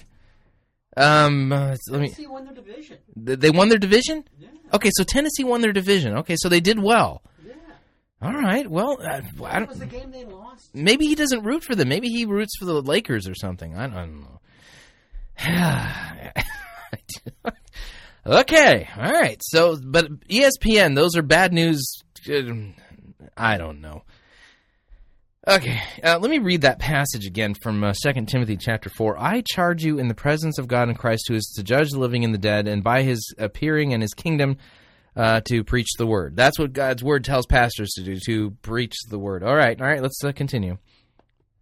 Things are not okay. No, they're not okay. They weren't okay before you got here. They won't be okay after you leave. We were born into a not okay world. You live in a not okay family. You work in a not okay industry. We live in a world full of problems and challenges. That's why we get up every morning. Um, isn't he describing a world full of sinners? Yep. Okay, just wondering. Okay. I want to make sure that uh, sin really is the problem here, even though it isn't really being called that. Yeah, he doesn't label that one, does he? Mm, Well, we'll find out. Let's Okay. let's give him the benefit of the doubt, just for the sake of the radio program. That's just half of that page right there. I mean, I got a whole lot more. So we listen to these bad news people, and we develop habits, and I call it, and, the, and the first one we're going to talk about today is this, this thing we hear people say we need to, what we need to do today is hunker down. I, I love that phrase, hunker, because it, it, it's, it's, it's, it, it's what it, it sounds like what it is. Hunker down. Have you ever hunkered down? I mean, there are times to hunker down. Hold, hold on a second here. I got, I got to do a little. uh, Okay, uh, here's my Bible program, and I'm going to look up the word hunker. Hunker. And let's expand it so we can look in both the Old Testament and New Testament. Okay, is the word hunker in the Bible? Oh, Mm, no. No. Um, hunker. The, the, the word hunker is nowhere in the Bible. Hmm. Okay, moving along. If a tornado's coming across your lawn, hunker down. Right? I have hunkered down. Anybody ever hunkered down waiting for tornadoes, tornadoes to come through and slept the night in your bathtub? Besides me. That's not fun. So there is a time for hunkering down. But hunkering down means make myself really small. Kind of get down and kind of, kind of be so small that somehow that I will wake up one day and this will all be over. It ain't ever going to be over. Change and transition are part of life. You arrive in this world, change or die. Your companies change or die. That's a good thing. Change is what we were created for. That's why we call God our creator. We are the created. He is creative. We are created in His image. And so image bearing means that we are creative, problem solving people. You Can you give me a verse for that? And is is there, eh, folks, eh, any of you listening, can you pass along any Bible verses that say that what he just said? Steve Martin had a routine about getting small. he did. Yes, yeah. Uh, I'm not familiar with Steve Martin's that particular routine. But it's talking about getting high. It's oh, okay. All righty. okay, so apparently, um, by the way, um, when uh, are we really are since we're by nature objects of God's wrath after the fall, we're dead in sin, trespasses, and sin. We sin because we're sinners. Um, do we still bear the image of God? I mean, if we do, it's really broken and messed up. You know, uh, A.E. Wilder Smith, he had a great analogy regarding humanity. And uh, he was in uh, Great Britain during the time the Nazis were bombing uh, London. And he described uh, walking down the street after the you know after a night of bombing, and there was a particular church that had been completely bombed out. Okay, the only thing left was you know the roof was completely gone. Um, the only thing left was a few of the walls. They, they were they were partially standing, and and there was you know broken uh, broken glass from the stained glass windows and and the wood from the pews had all burned up and every, and everything. And he basically in his description of this, he basically said um, this bombed out church probably closely represents how we uh, bear God's image now. Okay, um, you could tell by the debris that whatever this church was, whatever it looked like before it was bombed out, it was beautiful and majestic and amazing.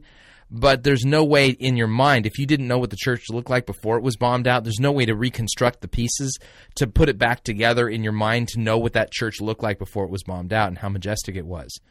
So um, we sinners are dead and uh, at war with God by nature, dead in our trespasses and, skin, and sins. And uh, what's left of the image of God, believe me when I tell you, it's a hulking ruin and it's it. Nah, this idea that we bear the image of God. I mean, we won't bear it perfectly until Christ raises us from the dead on the last day. It renews us, brand new bodies. By the way, I'm looking forward to that. Um, all right, we continue. If that's true, have kids. I mean, kids have a way of getting what they want. Am I right? I mean, they can find a way around you. If you don't believe that, you don't want to have kids, you don't want to go to something that drastic, have a dog. And the dog would give up. I mean, we are creative people. But here's what we do. We, we, we hunker down. We listen to the bad news. And four things happen to us as we hunker down, it seems to me. One, our attitude sours. I mean, are you around people who just, they're soured on life? There's nothing good. I mean, everything is bad. What's wrong with these people? What are they eating? Do they get paid to do this? It's drama. It's not reality. It's fabricated reality. Are you with me? There are. Uh, just want to make sure th- this is a sermon. just so you know, this is a sermon at this church. And apparently, there's four bad things that happen when we hunker down, even though the word hunkered appears n- nowhere in Scripture. Um, our attitude sour. That's number one. Okay. reasons to get up today and to feel really good. As a matter of fact, any day above dirt is a good day. I mean, that's what I'm thinking. You wake up dead, it, I mean, you know, it may be, you may be in a better place, but your career here is over. Second, our work muscles shrink. I mean, a lot of what's wrong with us, we just live around a bunch of lazy people. Come on, let's just call a spade a spade. Please we do. can, we can, you know, well, I was dropped on my head when I was a kid and, you know, and nobody loved me and I don't, you know, I'm just, I'm, I don't have enough energy. I'll grow up. Shut up and grow up. Come on. When we just, Okay, so how does the Bible deal with laziness? Does it tell you to just shut up and grow up? No, it says that it's a sin. And what do we do with sin? We repent of our sins and we trust in Christ for the forgiveness of sins, right? Okay. All right. I just want to make sure. So his solution to laziness is to uh, shut up and grow up. Okay. The Bible says if a man doesn't work, he shouldn't eat. Right? But it doesn't say shut up and grow up. Just hunker down. I mean, try to hunker down. I mean, hunker down for about an afternoon. And then get up. You can't do it. I mean, your muscles atrophy. Our work muscles. We were born to a country that gives us the freedom to excel and prosper at so many wonderful kinds of jobs. But you gotta work. I mean, you see it on TV, you know, how to lose 75 pounds in three afternoons without really trying. And you know it's a lie, but you buy it anyway for the outside chance that just maybe you could be on the cutting edge of the breakthrough. There is no wealth without work. Say it with me. There is no wealth without work. This is a God designed system. I didn't design it. And so if you don't work, you don't get wealth. The Bible even says this if you don't work, you don't eat. No, so he, quoted my passage. Okay. And uh, law so far, right? I mean, what? I mean, what is this? I mean, that was the first appearance of God's word, right there. Is uh, if you don't work, you shouldn't eat. And um, okay, You deserve a house. No, you don't. No, you don't. You need to earn a house. You deserve a new car. No, you don't. No, no, no, no, no, no, no.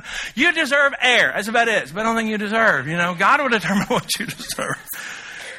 Attitude sour. yeah, okay. Deserve talk. Okay, deserve talk is law talk.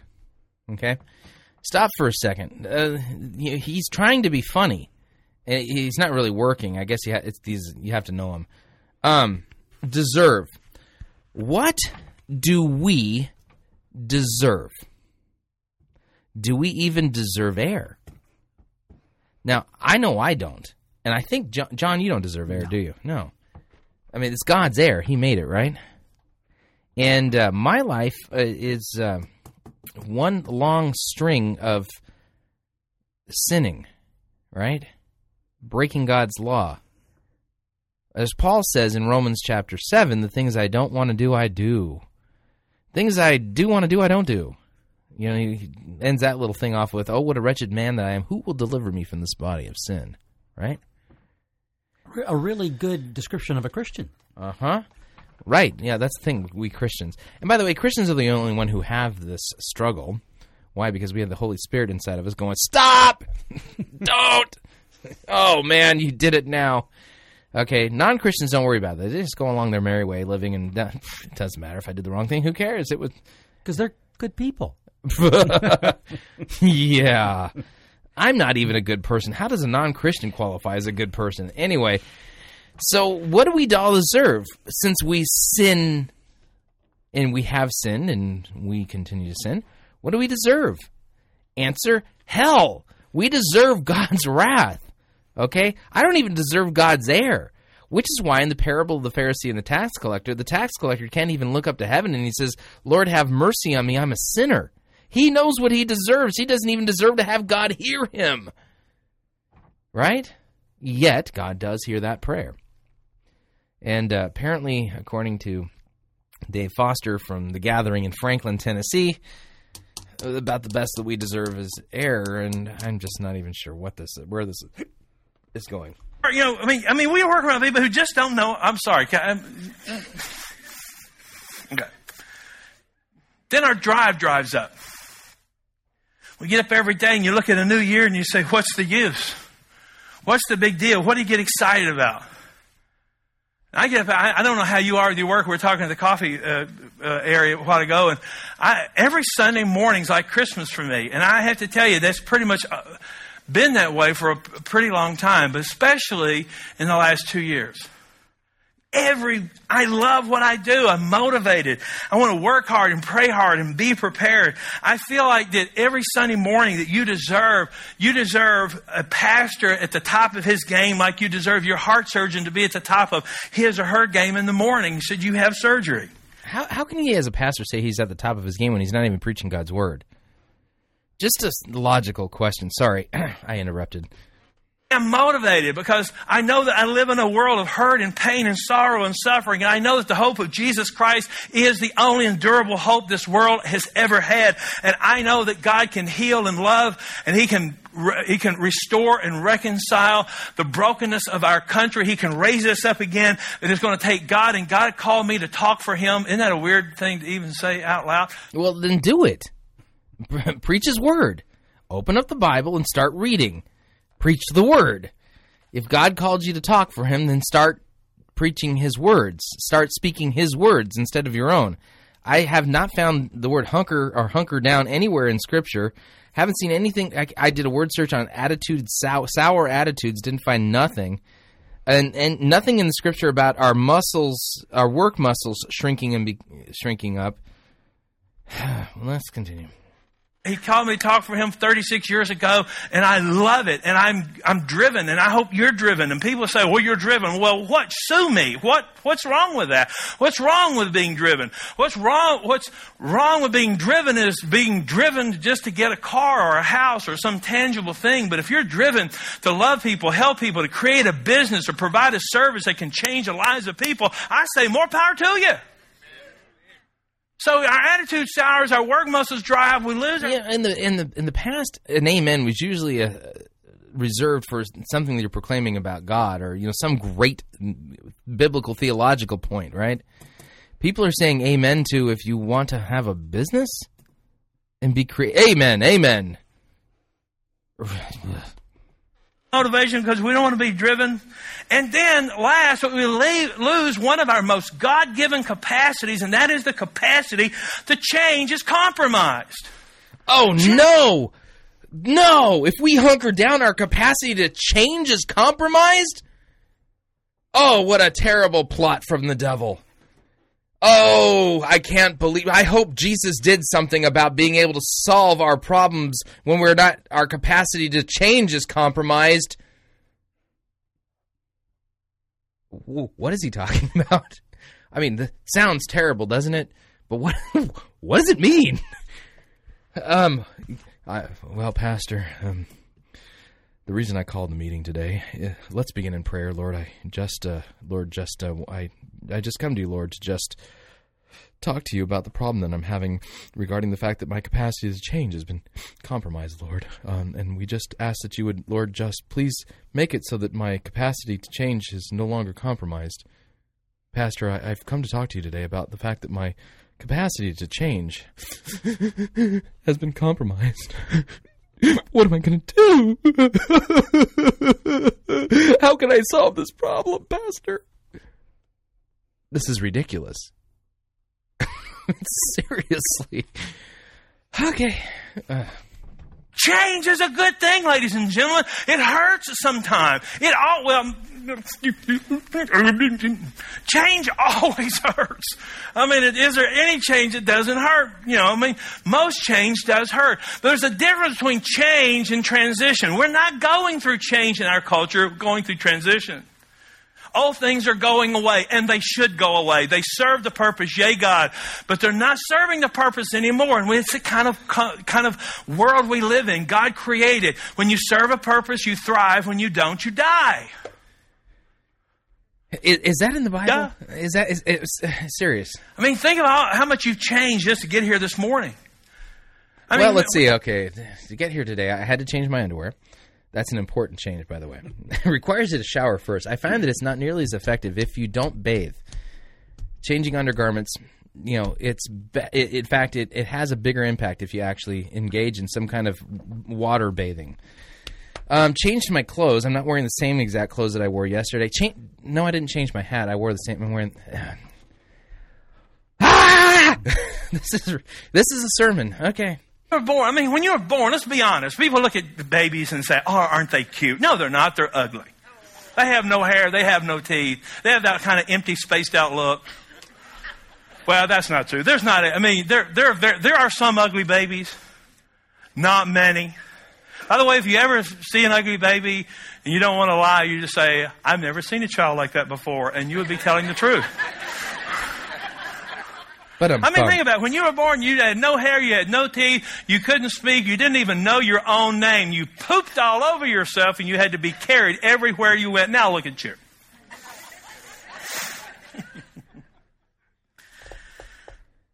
hunker down. No, no, no, no. We don't want to hunker down. There's no hunker. This is not a day for hunkering down. This is a day for standing up. Because we live in a world that God has not abandoned, and that's a key point you need to remember. Every time you hear the bad news people talking on CNN and, and Fox News and CNBC and, and uh, a thousand other places and the blogs and all those stuff, remember, almost every one of them factor reality without God. And the interesting thing is, God is reality. He is the reality that sustains us this morning. It is by His mercy, grace, and His overwhelming generosity that we are sitting here in this building this morning and that we are not destroyed. Okay, good, good, good. There's a little hint there, a little gospel hint. It's just, it's a tiny little gospel crumb he just threw for us. It's by his grace and mercy that we're not destroyed. Do you think he'll talk about sin and why it is we deserve to be destroyed by God? Let's see what he does.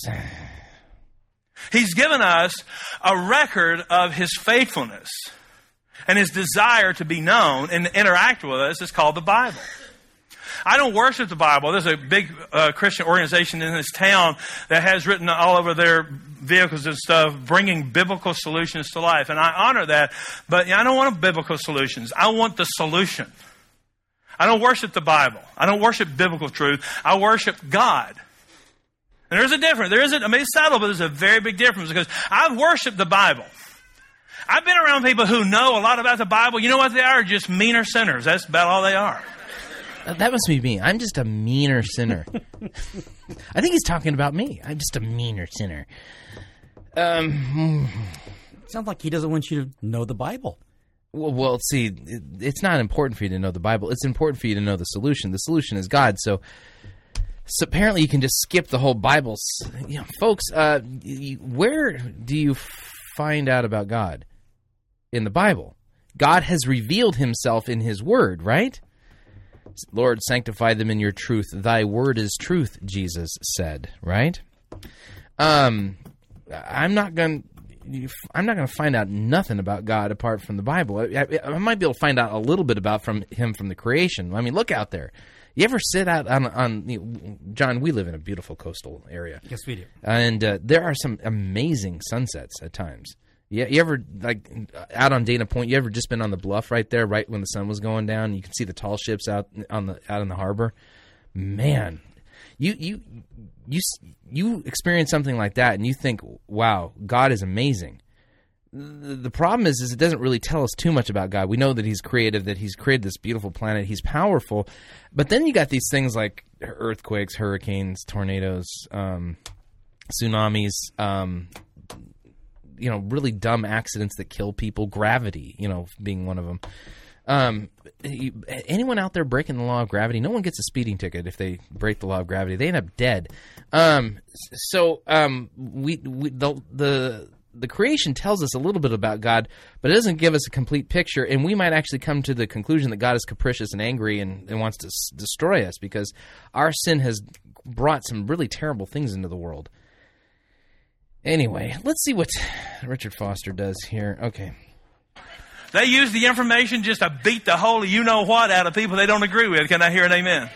So, you know what? I'm not sure I want a biblical solution. I want a God solution, though I do understand it. That is a false dichotomy. I'm sorry. Folks, if you really want to understand God, read his word. Okay? Christ considered the Bible to be the very word of God, and he put his stamp of approval on the writings of the apostles. You want to know what God is like? Read the stories of Jesus. Okay? way be critical because I, they, that's my tribe. So I'm not. So I'm just. But I'm telling you this morning that what we're looking for is, when we in in the Bible, we're not looking for the stories. We're looking for the God who is there and who is here, as much here as He was there. So let me introduce this to with a story out of the Old Testament. You probably haven't heard a long time, or maybe have never heard in your entire life. It's out of the book of Second Kings, and of- book of Second Kings is basically the chronicle of a prophet named Elijah. There are two prophets that, whose names I always get mixed up, and I've been in seminary Elijah and Elisha. Elijah comes before Elisha. Elijah uh, took himself a protege a, to, uh, to mentor named Elisha. Okay, just so you know, we're 12 minutes into this sermon, and this is about the time when he's really got the Bible coming out, but he's qualified it in such a way that it makes you wonder what the purpose of the Bible is at this point because it's supposed to help you experience the. the never mind. Elijah uh, performed, God performed through Elijah eight miracles. And when Elijah is dying, his, uh, he tells Elisha, you know, what would you, you know, what do you want me to pray that God would do for you? Is my last request. He says, I want a double portion of God's favor. And so historically, Elisha does 16 miracles where Elijah did eight. Now, we're in Elisha territory. We're talking about this, the history of Elisha. The, Israel has now divided itself between the northern uh, part and the southern part. It's now split. Uh, and uh, what was what that caused the split? Idolatry. they, uh, no, the Northern Kingdom was founded on idolatry. It's called Israel. The bottom is called Judah, and the top, the the the uh, the uh, capital city is Samaria, and the bottom, the capital city is Jerusalem. Okay. Now, as we get into this story in Second uh, King, in Second Kings six, the Syrians have laid siege on Samaria, not Judah in the south, not Jerusalem, but in the north, um, Samaria. And the way they lay siege is they the only reason they lay siege is that they don't, you know, they don't care to have their name on anything. They want the food, they want the gold, and they want slaves. Okay, and they want the resources. So they don't go in like we would do today, and that'd just blow everything up street by street by street. You know what they did? Simple. They just circled the city and cut off the food supply. Tried to cut off the water supply, but food was easier, and they would just let the people starve. It says that so so Samaria is under siege, and and it's so bad. The scriptures tell us that a little lump of dove doo doo is that better than dung? I don't know. I say words I get in trouble for that are okay to me, but somehow aren't okay to everybody else. So, so if you like doo doo better than dung, then you just fill in the blank.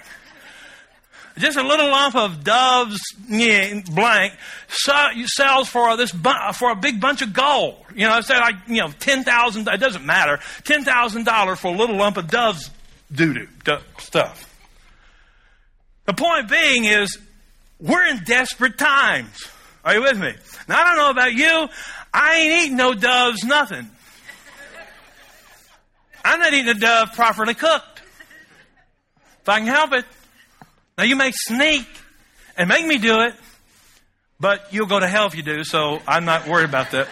About that part, because I'm, I'm, I'm not just a Christian. I'm I, I did not know that that story in, uh, in that, regarding Elisha and the was about him.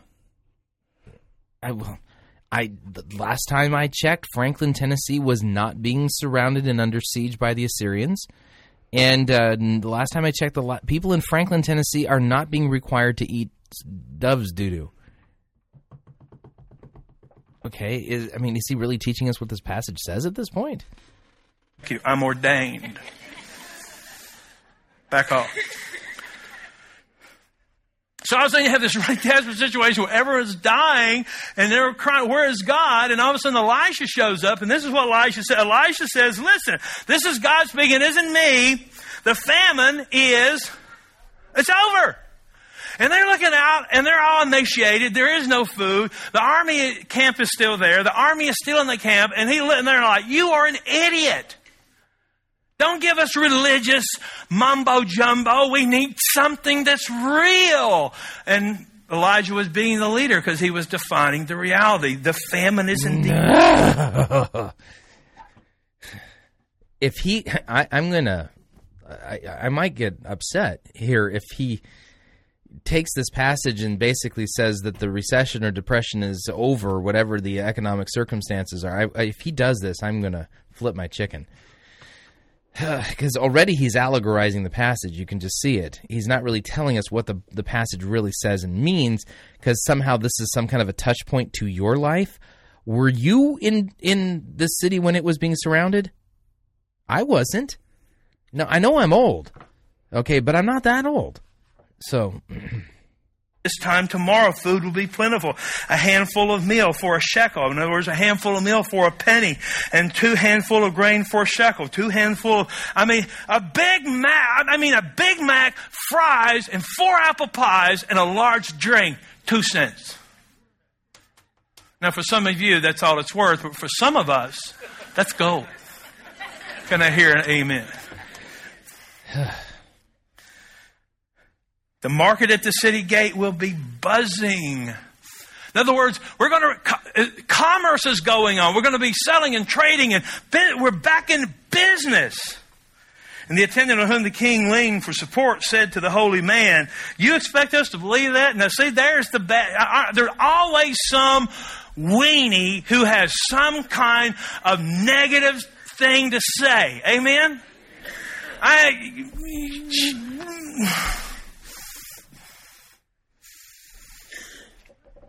Trap doors opening in the sky? Food tumbling out? Is that what we're looking at? Who says God doesn't have a sense of humor? You'll watch it with your own eyes, Elijah says, but you'll not eat one mouthful. Oh, yes! Oh, but give me that power, Lord! I'll use it wisely. How many of you know some people who need to get got? Just say, God, let me. No, no. So here's this story. It's a dilemma. It's not unlike our day. It's a dilemma. You know, it's bad times. You know, they surround the city. It's a famine in the land. The economy isn't working. All of a sudden, Elijah shows up and says, hey, guess what? The floodgates are opening. You're back in business. You know, start up the factories and let's do this again. Here we go. We're ready to go. And they, they are now stuck with one reality and another reality. And here's the spiritual truth in this, this whole point is it is not you'll believe it when you see it. It's when you see it, you'll believe it, and when you believe it, you'll have it. Really? Does any of that makes any sense to you? I, I mean, is that really? That's the whole point of that passage of Scripture? Works. If you see it, then you can believe it. And if you believe it and act on it, you can have it. And that's happened in my life over and over and over and over and over and over and over and over and over again. So he, he's a prophet because his life is the is proof that you know we should never mind. Now, I agree, and I say this to you all the time because I don't want you to feel depressed. I'm special. I'm ordained, been in seminary, and God doesn't, you know, do stuff for you, normal people, like He does for me. But maybe you could, you know, if you held out and really prayed real hard. You know how to pray hard? Like that. Then God might. I, I hope he's joking. It's not funny, but ugh. give you something. No, no, no, no. This isn't for special people. This is for ordinary people. So here, now, into this, into this kind of context, it gets even better.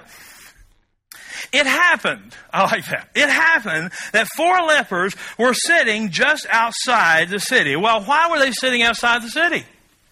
They were contagious. Right? And they're so, okay, then get, get this picture. They're sitting outside a city that is being sieged. They're not in the city, they're out outside the city, which means they're out where this invading army can get to them, right? I mean, your life really has to suck bad when the enemy thinks you're not worth a bullet. They're all like, you know what? Why kill them? They're dying. I mean, who? I mean, let's don't waste the energy. I mean, you are in a plight. They said, they said to one another. You ever start talking to other people who are bad, bad off as you are? Why are we doing? What are we doing sitting here at death's door? If we enter the famine struck city, we'll die. If we stay here, we'll die. So let's take our chances. I like that. We'll take our chances in the camp of Aram, which is the general, and throw outside uh, and throw ourselves on His mercy. If they receive us, we'll live. If they don't, we'll die. What do we got to lose? I love that. How? What do you got to lose? Nothing. Nothing. Nothing. I mean, think of that. David said, into this, I came into this world naked, I will leave naked. That's not true. I mean, I mean, if it was true, I'm going to leave naked. I hope I don't, I hope, least, put a suit on me, please, something. That'd be gross, particularly if I'm old. By the way, old people need to wear clothes. Can I hear an amen? Now, who's old? Anybody over 32?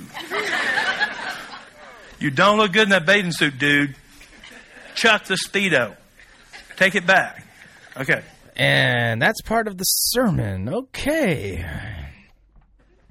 Just information you don't get anywhere else, right? I mean, think about it. There's nothing in this world that's really worth anything that I have that I can lose. Because you know what? The only thing in this world that's worth anything is my life, my relationship with God, and the relationship with the people that I love. And the people who love me, love me, they just love me. They don't love me because of what I do or what I have or what I've achieved. They just love me as me. Amen?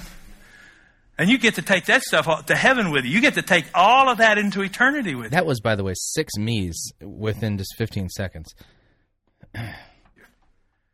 And so I love these guys. So here's the first thing you do. Rather than hunker down, let's just stop whining. Amen? No more whining. Let's cancel our subscription to the Whiners Gazette. Can I hear an amen? No more. No more. No more.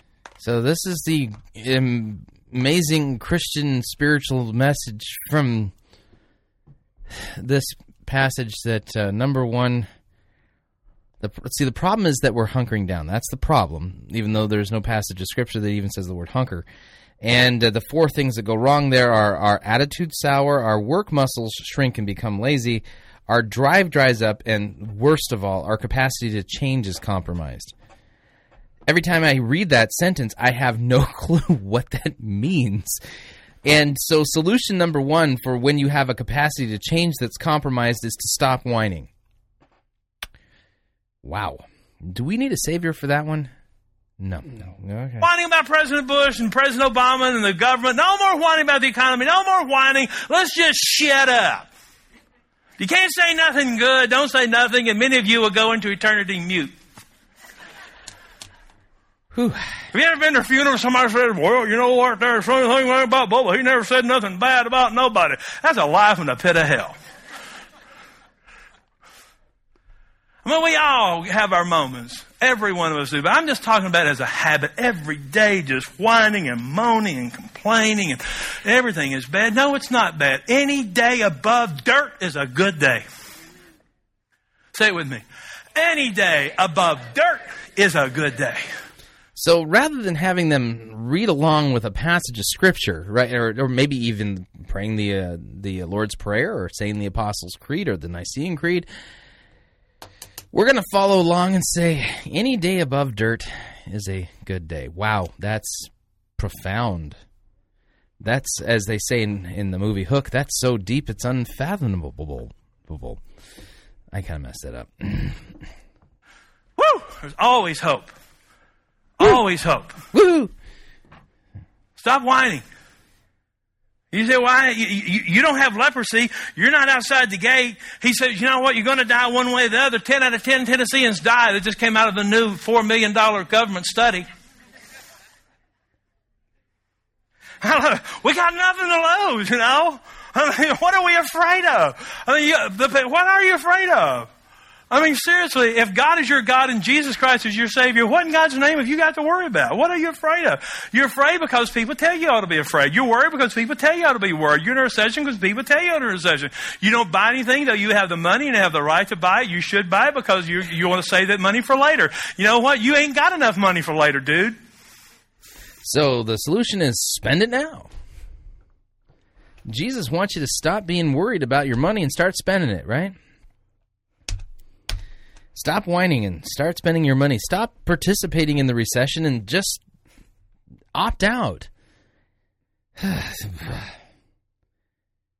Where's Christ all of this? He's made some. There was this tiny little gospel crumb, just this wee little crumb that was thrown at us, and and now it's uh, number one. Stop whining.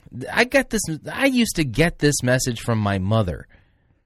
Uh, maybe I still do. Trust me. All the things you have saved up for a rainy day, a storm could come and wash it all away.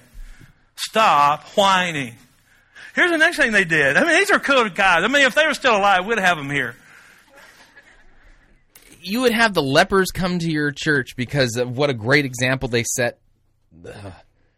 They're cool guys. Yeah, you know what's the funny part about of all, all of this is uh, that's really kind of cheesing me off at this moment is that he's leaving the most important character out of the study, and that character or the story th- that character would be God. Okay, because God is the one who got rid of all of these guys. Okay, not the lepers. He's he's going to have the lepers come to his church because they set such a great example of people who weren't who stopped whining and apparently overcome overcame their incapacity to change. Sorry, capacity to change is compromised. It overcame their compromised capacity to change. What is that? back of your outline, the scripture says, so after the sun went down, they got up and went to the camp. Uh, That's, that's my whole point of reading that whole paragraph. They got up and they went to the camp. Here's the second point. First point is stop whining. The second point is get up, stand up, suit up, and be a man. Be a man. Man up. Woman up. So these lepers manned up. Hey, ay ay. I like that. Woman up. Like seven up. Woman up. Man up, woman up, do something, get out there. This is a dangerous world, but you are a person who's created the image of God for this moment, for this time, fully equipped, have His favor, have His love, have His grace, all of His promises. And if you don't have them, why don't you have them? It's all because you refuse to bow your knee and confess your sin and say, I am a sinner, broken and hopeless without a Savior. And let me tell you, that ain't that hard to do. All right, all right. Whoa, stop, stop the tape. there was a little gospel thrown in there. He he said the word sin. Okay, so man up uh, is in some sense means get on your knees, confess your sin and your need for a savior. Boy, that was a long road to hoe, and too bad it's kind of like an afterthought. Shouldn't this be really the center of the cent- of the sermon here? Okay, let's continue. I've done it. And it's awesome. It transformed my life. So you know what? We're going to stop whining. We're going to man up. We're going to woman up. These guys got up and they went to the camp of Aram. Then they got like then they got to the Gosh, it's too. It's really too bad. It really is too bad that the you know we've gotten two gospel crumbs, and they just zipped by, man. Boom, boom, you know. And I like the fact that he said, "I've done it." It feels good. It feels good, and it uh, and it changed my life. No, Christ changed your life, not this prayer. Sounds like he's done it once. Yeah, yeah. So, man, I got to confess my sins every single day and confess my need of a savior. And thank God that God Himself became a man and died in my place on the cross. Too bad it's a, it was an afterthought. You know, glad to hear it, but what was that speeding car? Well, that was kind of the gospel. Man, that kind of got out, came in and flew out of here really quick, didn't it? Could we dwell on that for just a second, Pastor, please? the edge of the camp, surprise. Okay, where was the surprise? In the dung heap they were sitting in, with their dead skin falling off, or over there, right at the front doorstep of the enemy camp. Where was the surprise? It was over there, wasn't it? It wasn't here. It was over there. So what did they? And this is be careful now. This is complicated stuff. Only deep theologians can understand. What did they do to get from here to here? They got up. Uh, they got up and they uh, uh, walked. This is the deep theological point. They got up and walked. Oh man. up. There you go. Write that down. You got up. You got up. You know what depression does? Depression's depression gets us down. I can come to some of your houses and find the chair you sat in because it is now contoured to your butt. And you lay back in that thing, watching the news and watching the bed. There's the Bible over there with dust over because this one archaic, difficult to understand book that doesn't relate to my life. And so we just we we we consume this bilge water. And we wonder why our hearts and our minds are polluted and our eyes cannot see the big things and the good things and the great things that God wants us to have and to be. I believe God wants us to have great things and to be great people. I believe He wants us to have great marriages and great kids and great jobs. I want to, I believe He wants us to prosper. I believe He wants us to understand that life is good, but it is brief, and whatever living you want to do, you better do it now. Under current. That sounds like the prosperity gospel light, doesn't it? I mean, rather than God wants me to have a Mercedes Benz, God wants me to have great this and great that. But I mean, it's a light version of the prosperity gospel. What what if God wants you to be a martyr? What if God actually called you to? You know what? There's actually a company. I've seen this truck r- driving around here in Southern California, and you know what they do? They offer a service where they come into your backyard and pick up dog crap, dog poop. Okay, Th- that's what this company does. So what if your job is the guy who drives that truck and you go into people's backyards and pick up dog poop. Is that a great career? The funny thing is is if you understand the gospel that we serve our neighbor, that absolutely picking up dog poop as a job is a service that you're offering to your neighbor and it's it's one that you can do in love for your neighbor and God considers it a good work and you can actually pick up dog poop to the glory of God. But I wonder if that's what he means. conditions that are definitely not optimal. You heard that one, haven't you? These are not optimal times. Well, you know what? They- They never will be optimal. You know what they are? As is. You ever gone to a used car lot and bought a car that says as is? Well, uh, duh. But there's some people who don't know that. They think that the car ought to be perfect, and the marriage ought to be perfect, and the job ought to be perfect, and every day ought to be perfect, and, the, and that our president ought to be perfect, and that our senators ought to be perfect, and that our pastors ought to be perfect, that all of our leaders ought to be perfect. And none of us are perfect. Amen? We're all strugglers. We're all trying to put out the fire. We didn't light it, but we're trying to fight it. Right? And so they go in. I love this. It says they, they, they uh, it says uh, the master God had made the army of Aram hear the sound of horses and a mighty army on the march. They told one another. The king of Israel. This is the, this is the uh, the Syrians talking to each other. Okay, these are the people who are trying to take over Samaria. The king of Israel has hired Hittites. Have you ever, for lack of information, filled in the blanks? Anyone? Yeah, ever ever built up something really big and nasty and it was nothing? Would you just, you know, for lack of information and connection and actually talking face to face, that'd be radical. Uh, you just you just filled in the blanks the worst. He says they've hired the Hittites. They have mercenaries now. The king of Egypt. Oh my gosh! And they've got laser swords, you know, and they got these big sticks, and and they got they got Humvees. Oh gosh!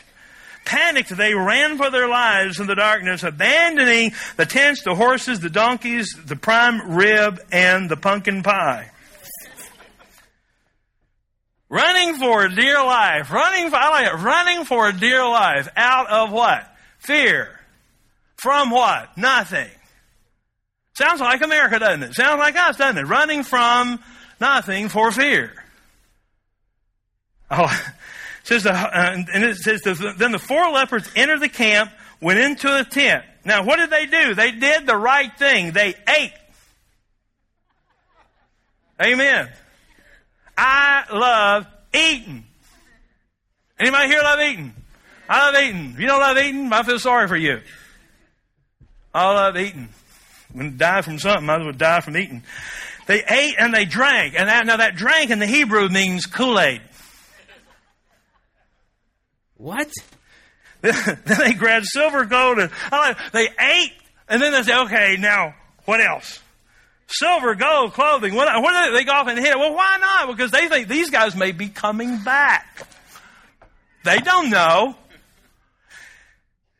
And then here's the, here's here's the thing. I'm going to stop whining. I'm going to be a man, and I'm going to live beyond me. That's the key. This is not about me. Finally, they went. Well, this sermon has been about him a lot, hasn't it? I mean,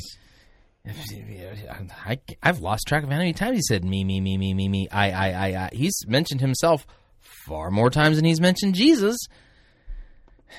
Another, we shouldn't be doing this. This is a day of good news, and we're making it a private party. Oh my gosh, is that not a cool statement? This is the day of good news. We're making it a private party. If we wait around until morning, we'll get caught. I mean, these people are going to come back. Come on, let's go and tell the good news. I'm telling, is that not just the coolest thing? Okay, I'm going to stop for a second here. One of the things I am a strong advocate of is preaching Christ from every passage of Scripture. Um, you can actually find the gospel here in this little passage, and uh, let's let's help Pastor Foster out here, because um, they wanted to go and declare good news, right? Well, he, here's the deal, all right? You are born a sinner. You are born at war with God, and you, okay, are a child of the devil.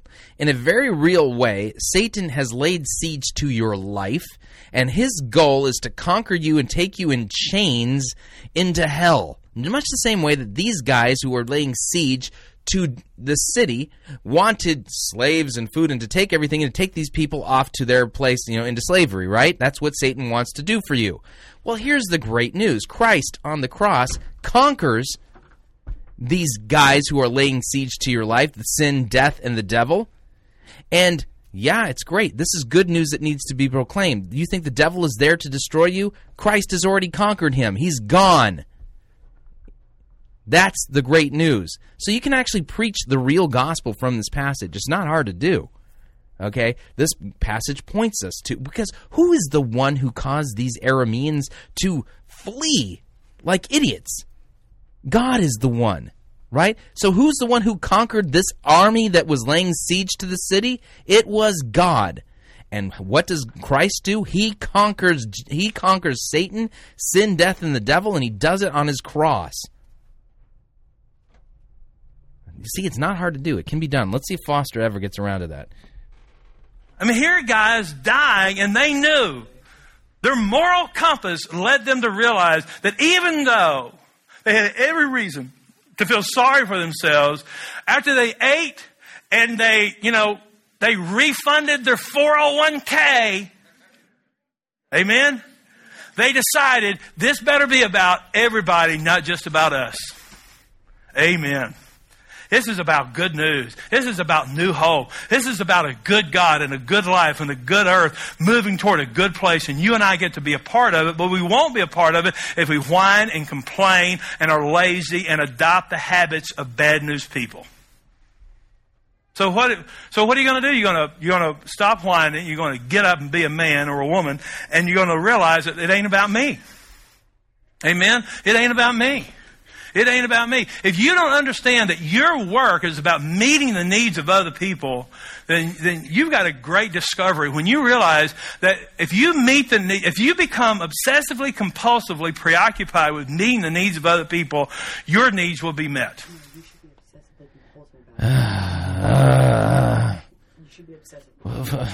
Okay, where this is all law again, and uh, Christ is um, amazingly missing. You know, it, he's got some truth in there, but the problem is, is the focus and the emphasis or emphasis is on the wrong syllable. That's how you make money. We're going to talk about this next week. The, the second thing we're going to talk about next week is the one I like cut back. Ever heard that one? We need to cut back, which means we need to take a relational razor blade and slice the wrist of every person who got us here. What cutting back means? Uh, maybe your bud you're, you're not taking in as much money as you were last year, so you rearrange your budget and you cut back on some things. What does that have to do with the Bible and the gospel anyway? Ugh. This size. No, no, no, no. We don't need to cut back. We need to look forward and launch ahead. We don't need fewer people in our lives, but more. But I'm sorry, this rabbit trail. Back, back. Okay, here. All right, now, let me close with this. Here are the three things you can do while you're waiting. I mean, you can do right now today. One, you can commit, I will be a wrecking ball of joy.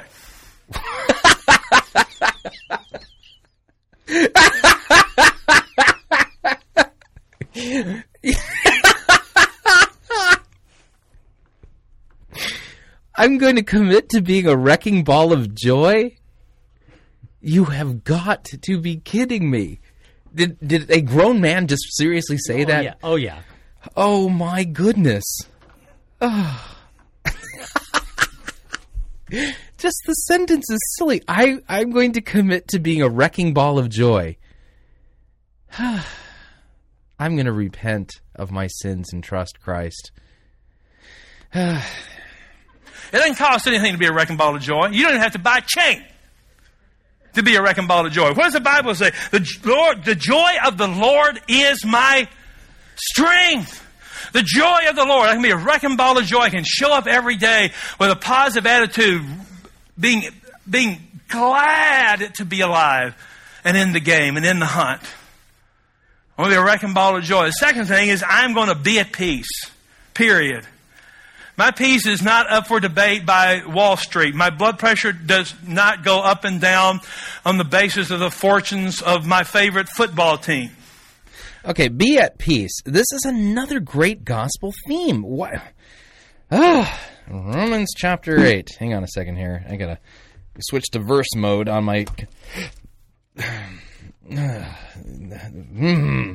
on a second. Um, I might be. I need to go to five. Hang on, Romans chapter five. Sorry. Okay, listen to this. I mean, there's a context for peace. He says he's going to be at peace, and what does he let? He put the context in. I'm just going to be joyful because Christ tells me to be joyful. But what is, what is our joy in? It's in Christ. It's because of the fact that He died for our sins, that He is God in human flesh, that He has come to rescue us. This is great news.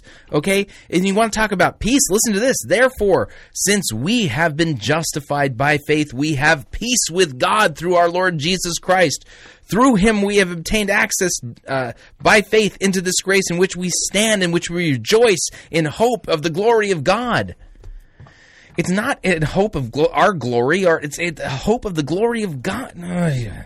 You see what I'm saying? There's a real, there's a biblical context for peace, and he just says, uh, "I'm going to be at peace." Peace. I am at peace. Let's read this together. I hope it's biblical. I, mean, I just want to some of you. I hope they're going to read a Bible verse. What does that together mean? That means all at one time. Do not be anxious about anything, but in everything by prayer and petition with thanksgiving. Present your request to God, and the peace of God, which transcends all understanding, will guard your hearts and your minds in Christ Jesus. Oh gosh. It's so, it's so great to be living at peace. Yeah, well, the context of that is the gospel, and he just kind of glossed right over that and went right to that. Oh man. You know why? Because I have peace with God, have the peace of, of God, and I have the peace under God. I'm living under His authority. Matter of fact, that's why I'm a renegade for God. That's what a renegade is. Renegade, live free, have fun, change the world. That's what Jesus was. Jesus was a renegade. Jesus wasn't some blonde haired, blue eyed white guy that got stuck in the Middle East. He was a wrecking ball of joy. He was a wrecking ball of redemption, and he came and he smashed the world. And when we look back at what he did, we decided to date real life from when he was born. Oh, yeah, we did. I, it's like he missed the point of what Jesus came to do. I will be a wrecking ball of joy. I will live at peace. And last, I will aim at excellence in everything I do. You okay, so let's see. Let me get, make sure I got this. Uh, so uh, the problem is, is that uh, you are hunkering down. Your attitude has soured. Your work muscles have shrunk to become lazy. Your drive has dried up, and your capacity to change has been compromised. Wow, what a terrible condition that might be. Wow, if only it made any sense biblically. And the solution is stuff that you have to do you have to become a wrecking ball of joy. You have to you have to will to be at peace. You you're going to will it, and you're going to aim at excellence. That's the solution. Those are the three steps that you need to do in your life in order to solve this terrible hunker down problem that has been presented that could potentially ruin your joy and make it so that you don't have greatness and, and the the great things that God has supposedly for you in your life. Is that the gospel? Mm, Uh, I don't think so. And not only that, notice the solution is law, law, uh, law, and law. So, I mean, apparently, if you don't decide uh, uh, to be a wrecking ball of joy and um, and decide to be at peace and aim for excellence, you could continue languishing in the hunker down mentality and lose your capacity to change. It can be your capacity to change could be completely compromised. I mean, just can you imagine going through life like that? What a terrible condition. and I say that with my tongue in my cheek. I think I've heard enough of this, gentleman. Thank you for staying with us. Folks, if you'd like to email me regarding anything you've heard today on today's program regarding idolatry, homosexuality, the Trinity, and um, losing your capacity, to, having your capacity to change being compromised. Yeah, that, that's the terrible thing, isn't it, right? Yeah, then um, email me. Talkback at fightingforthefaith.com talk back at Fighting for the Faith. Next tech, until next time, God bless.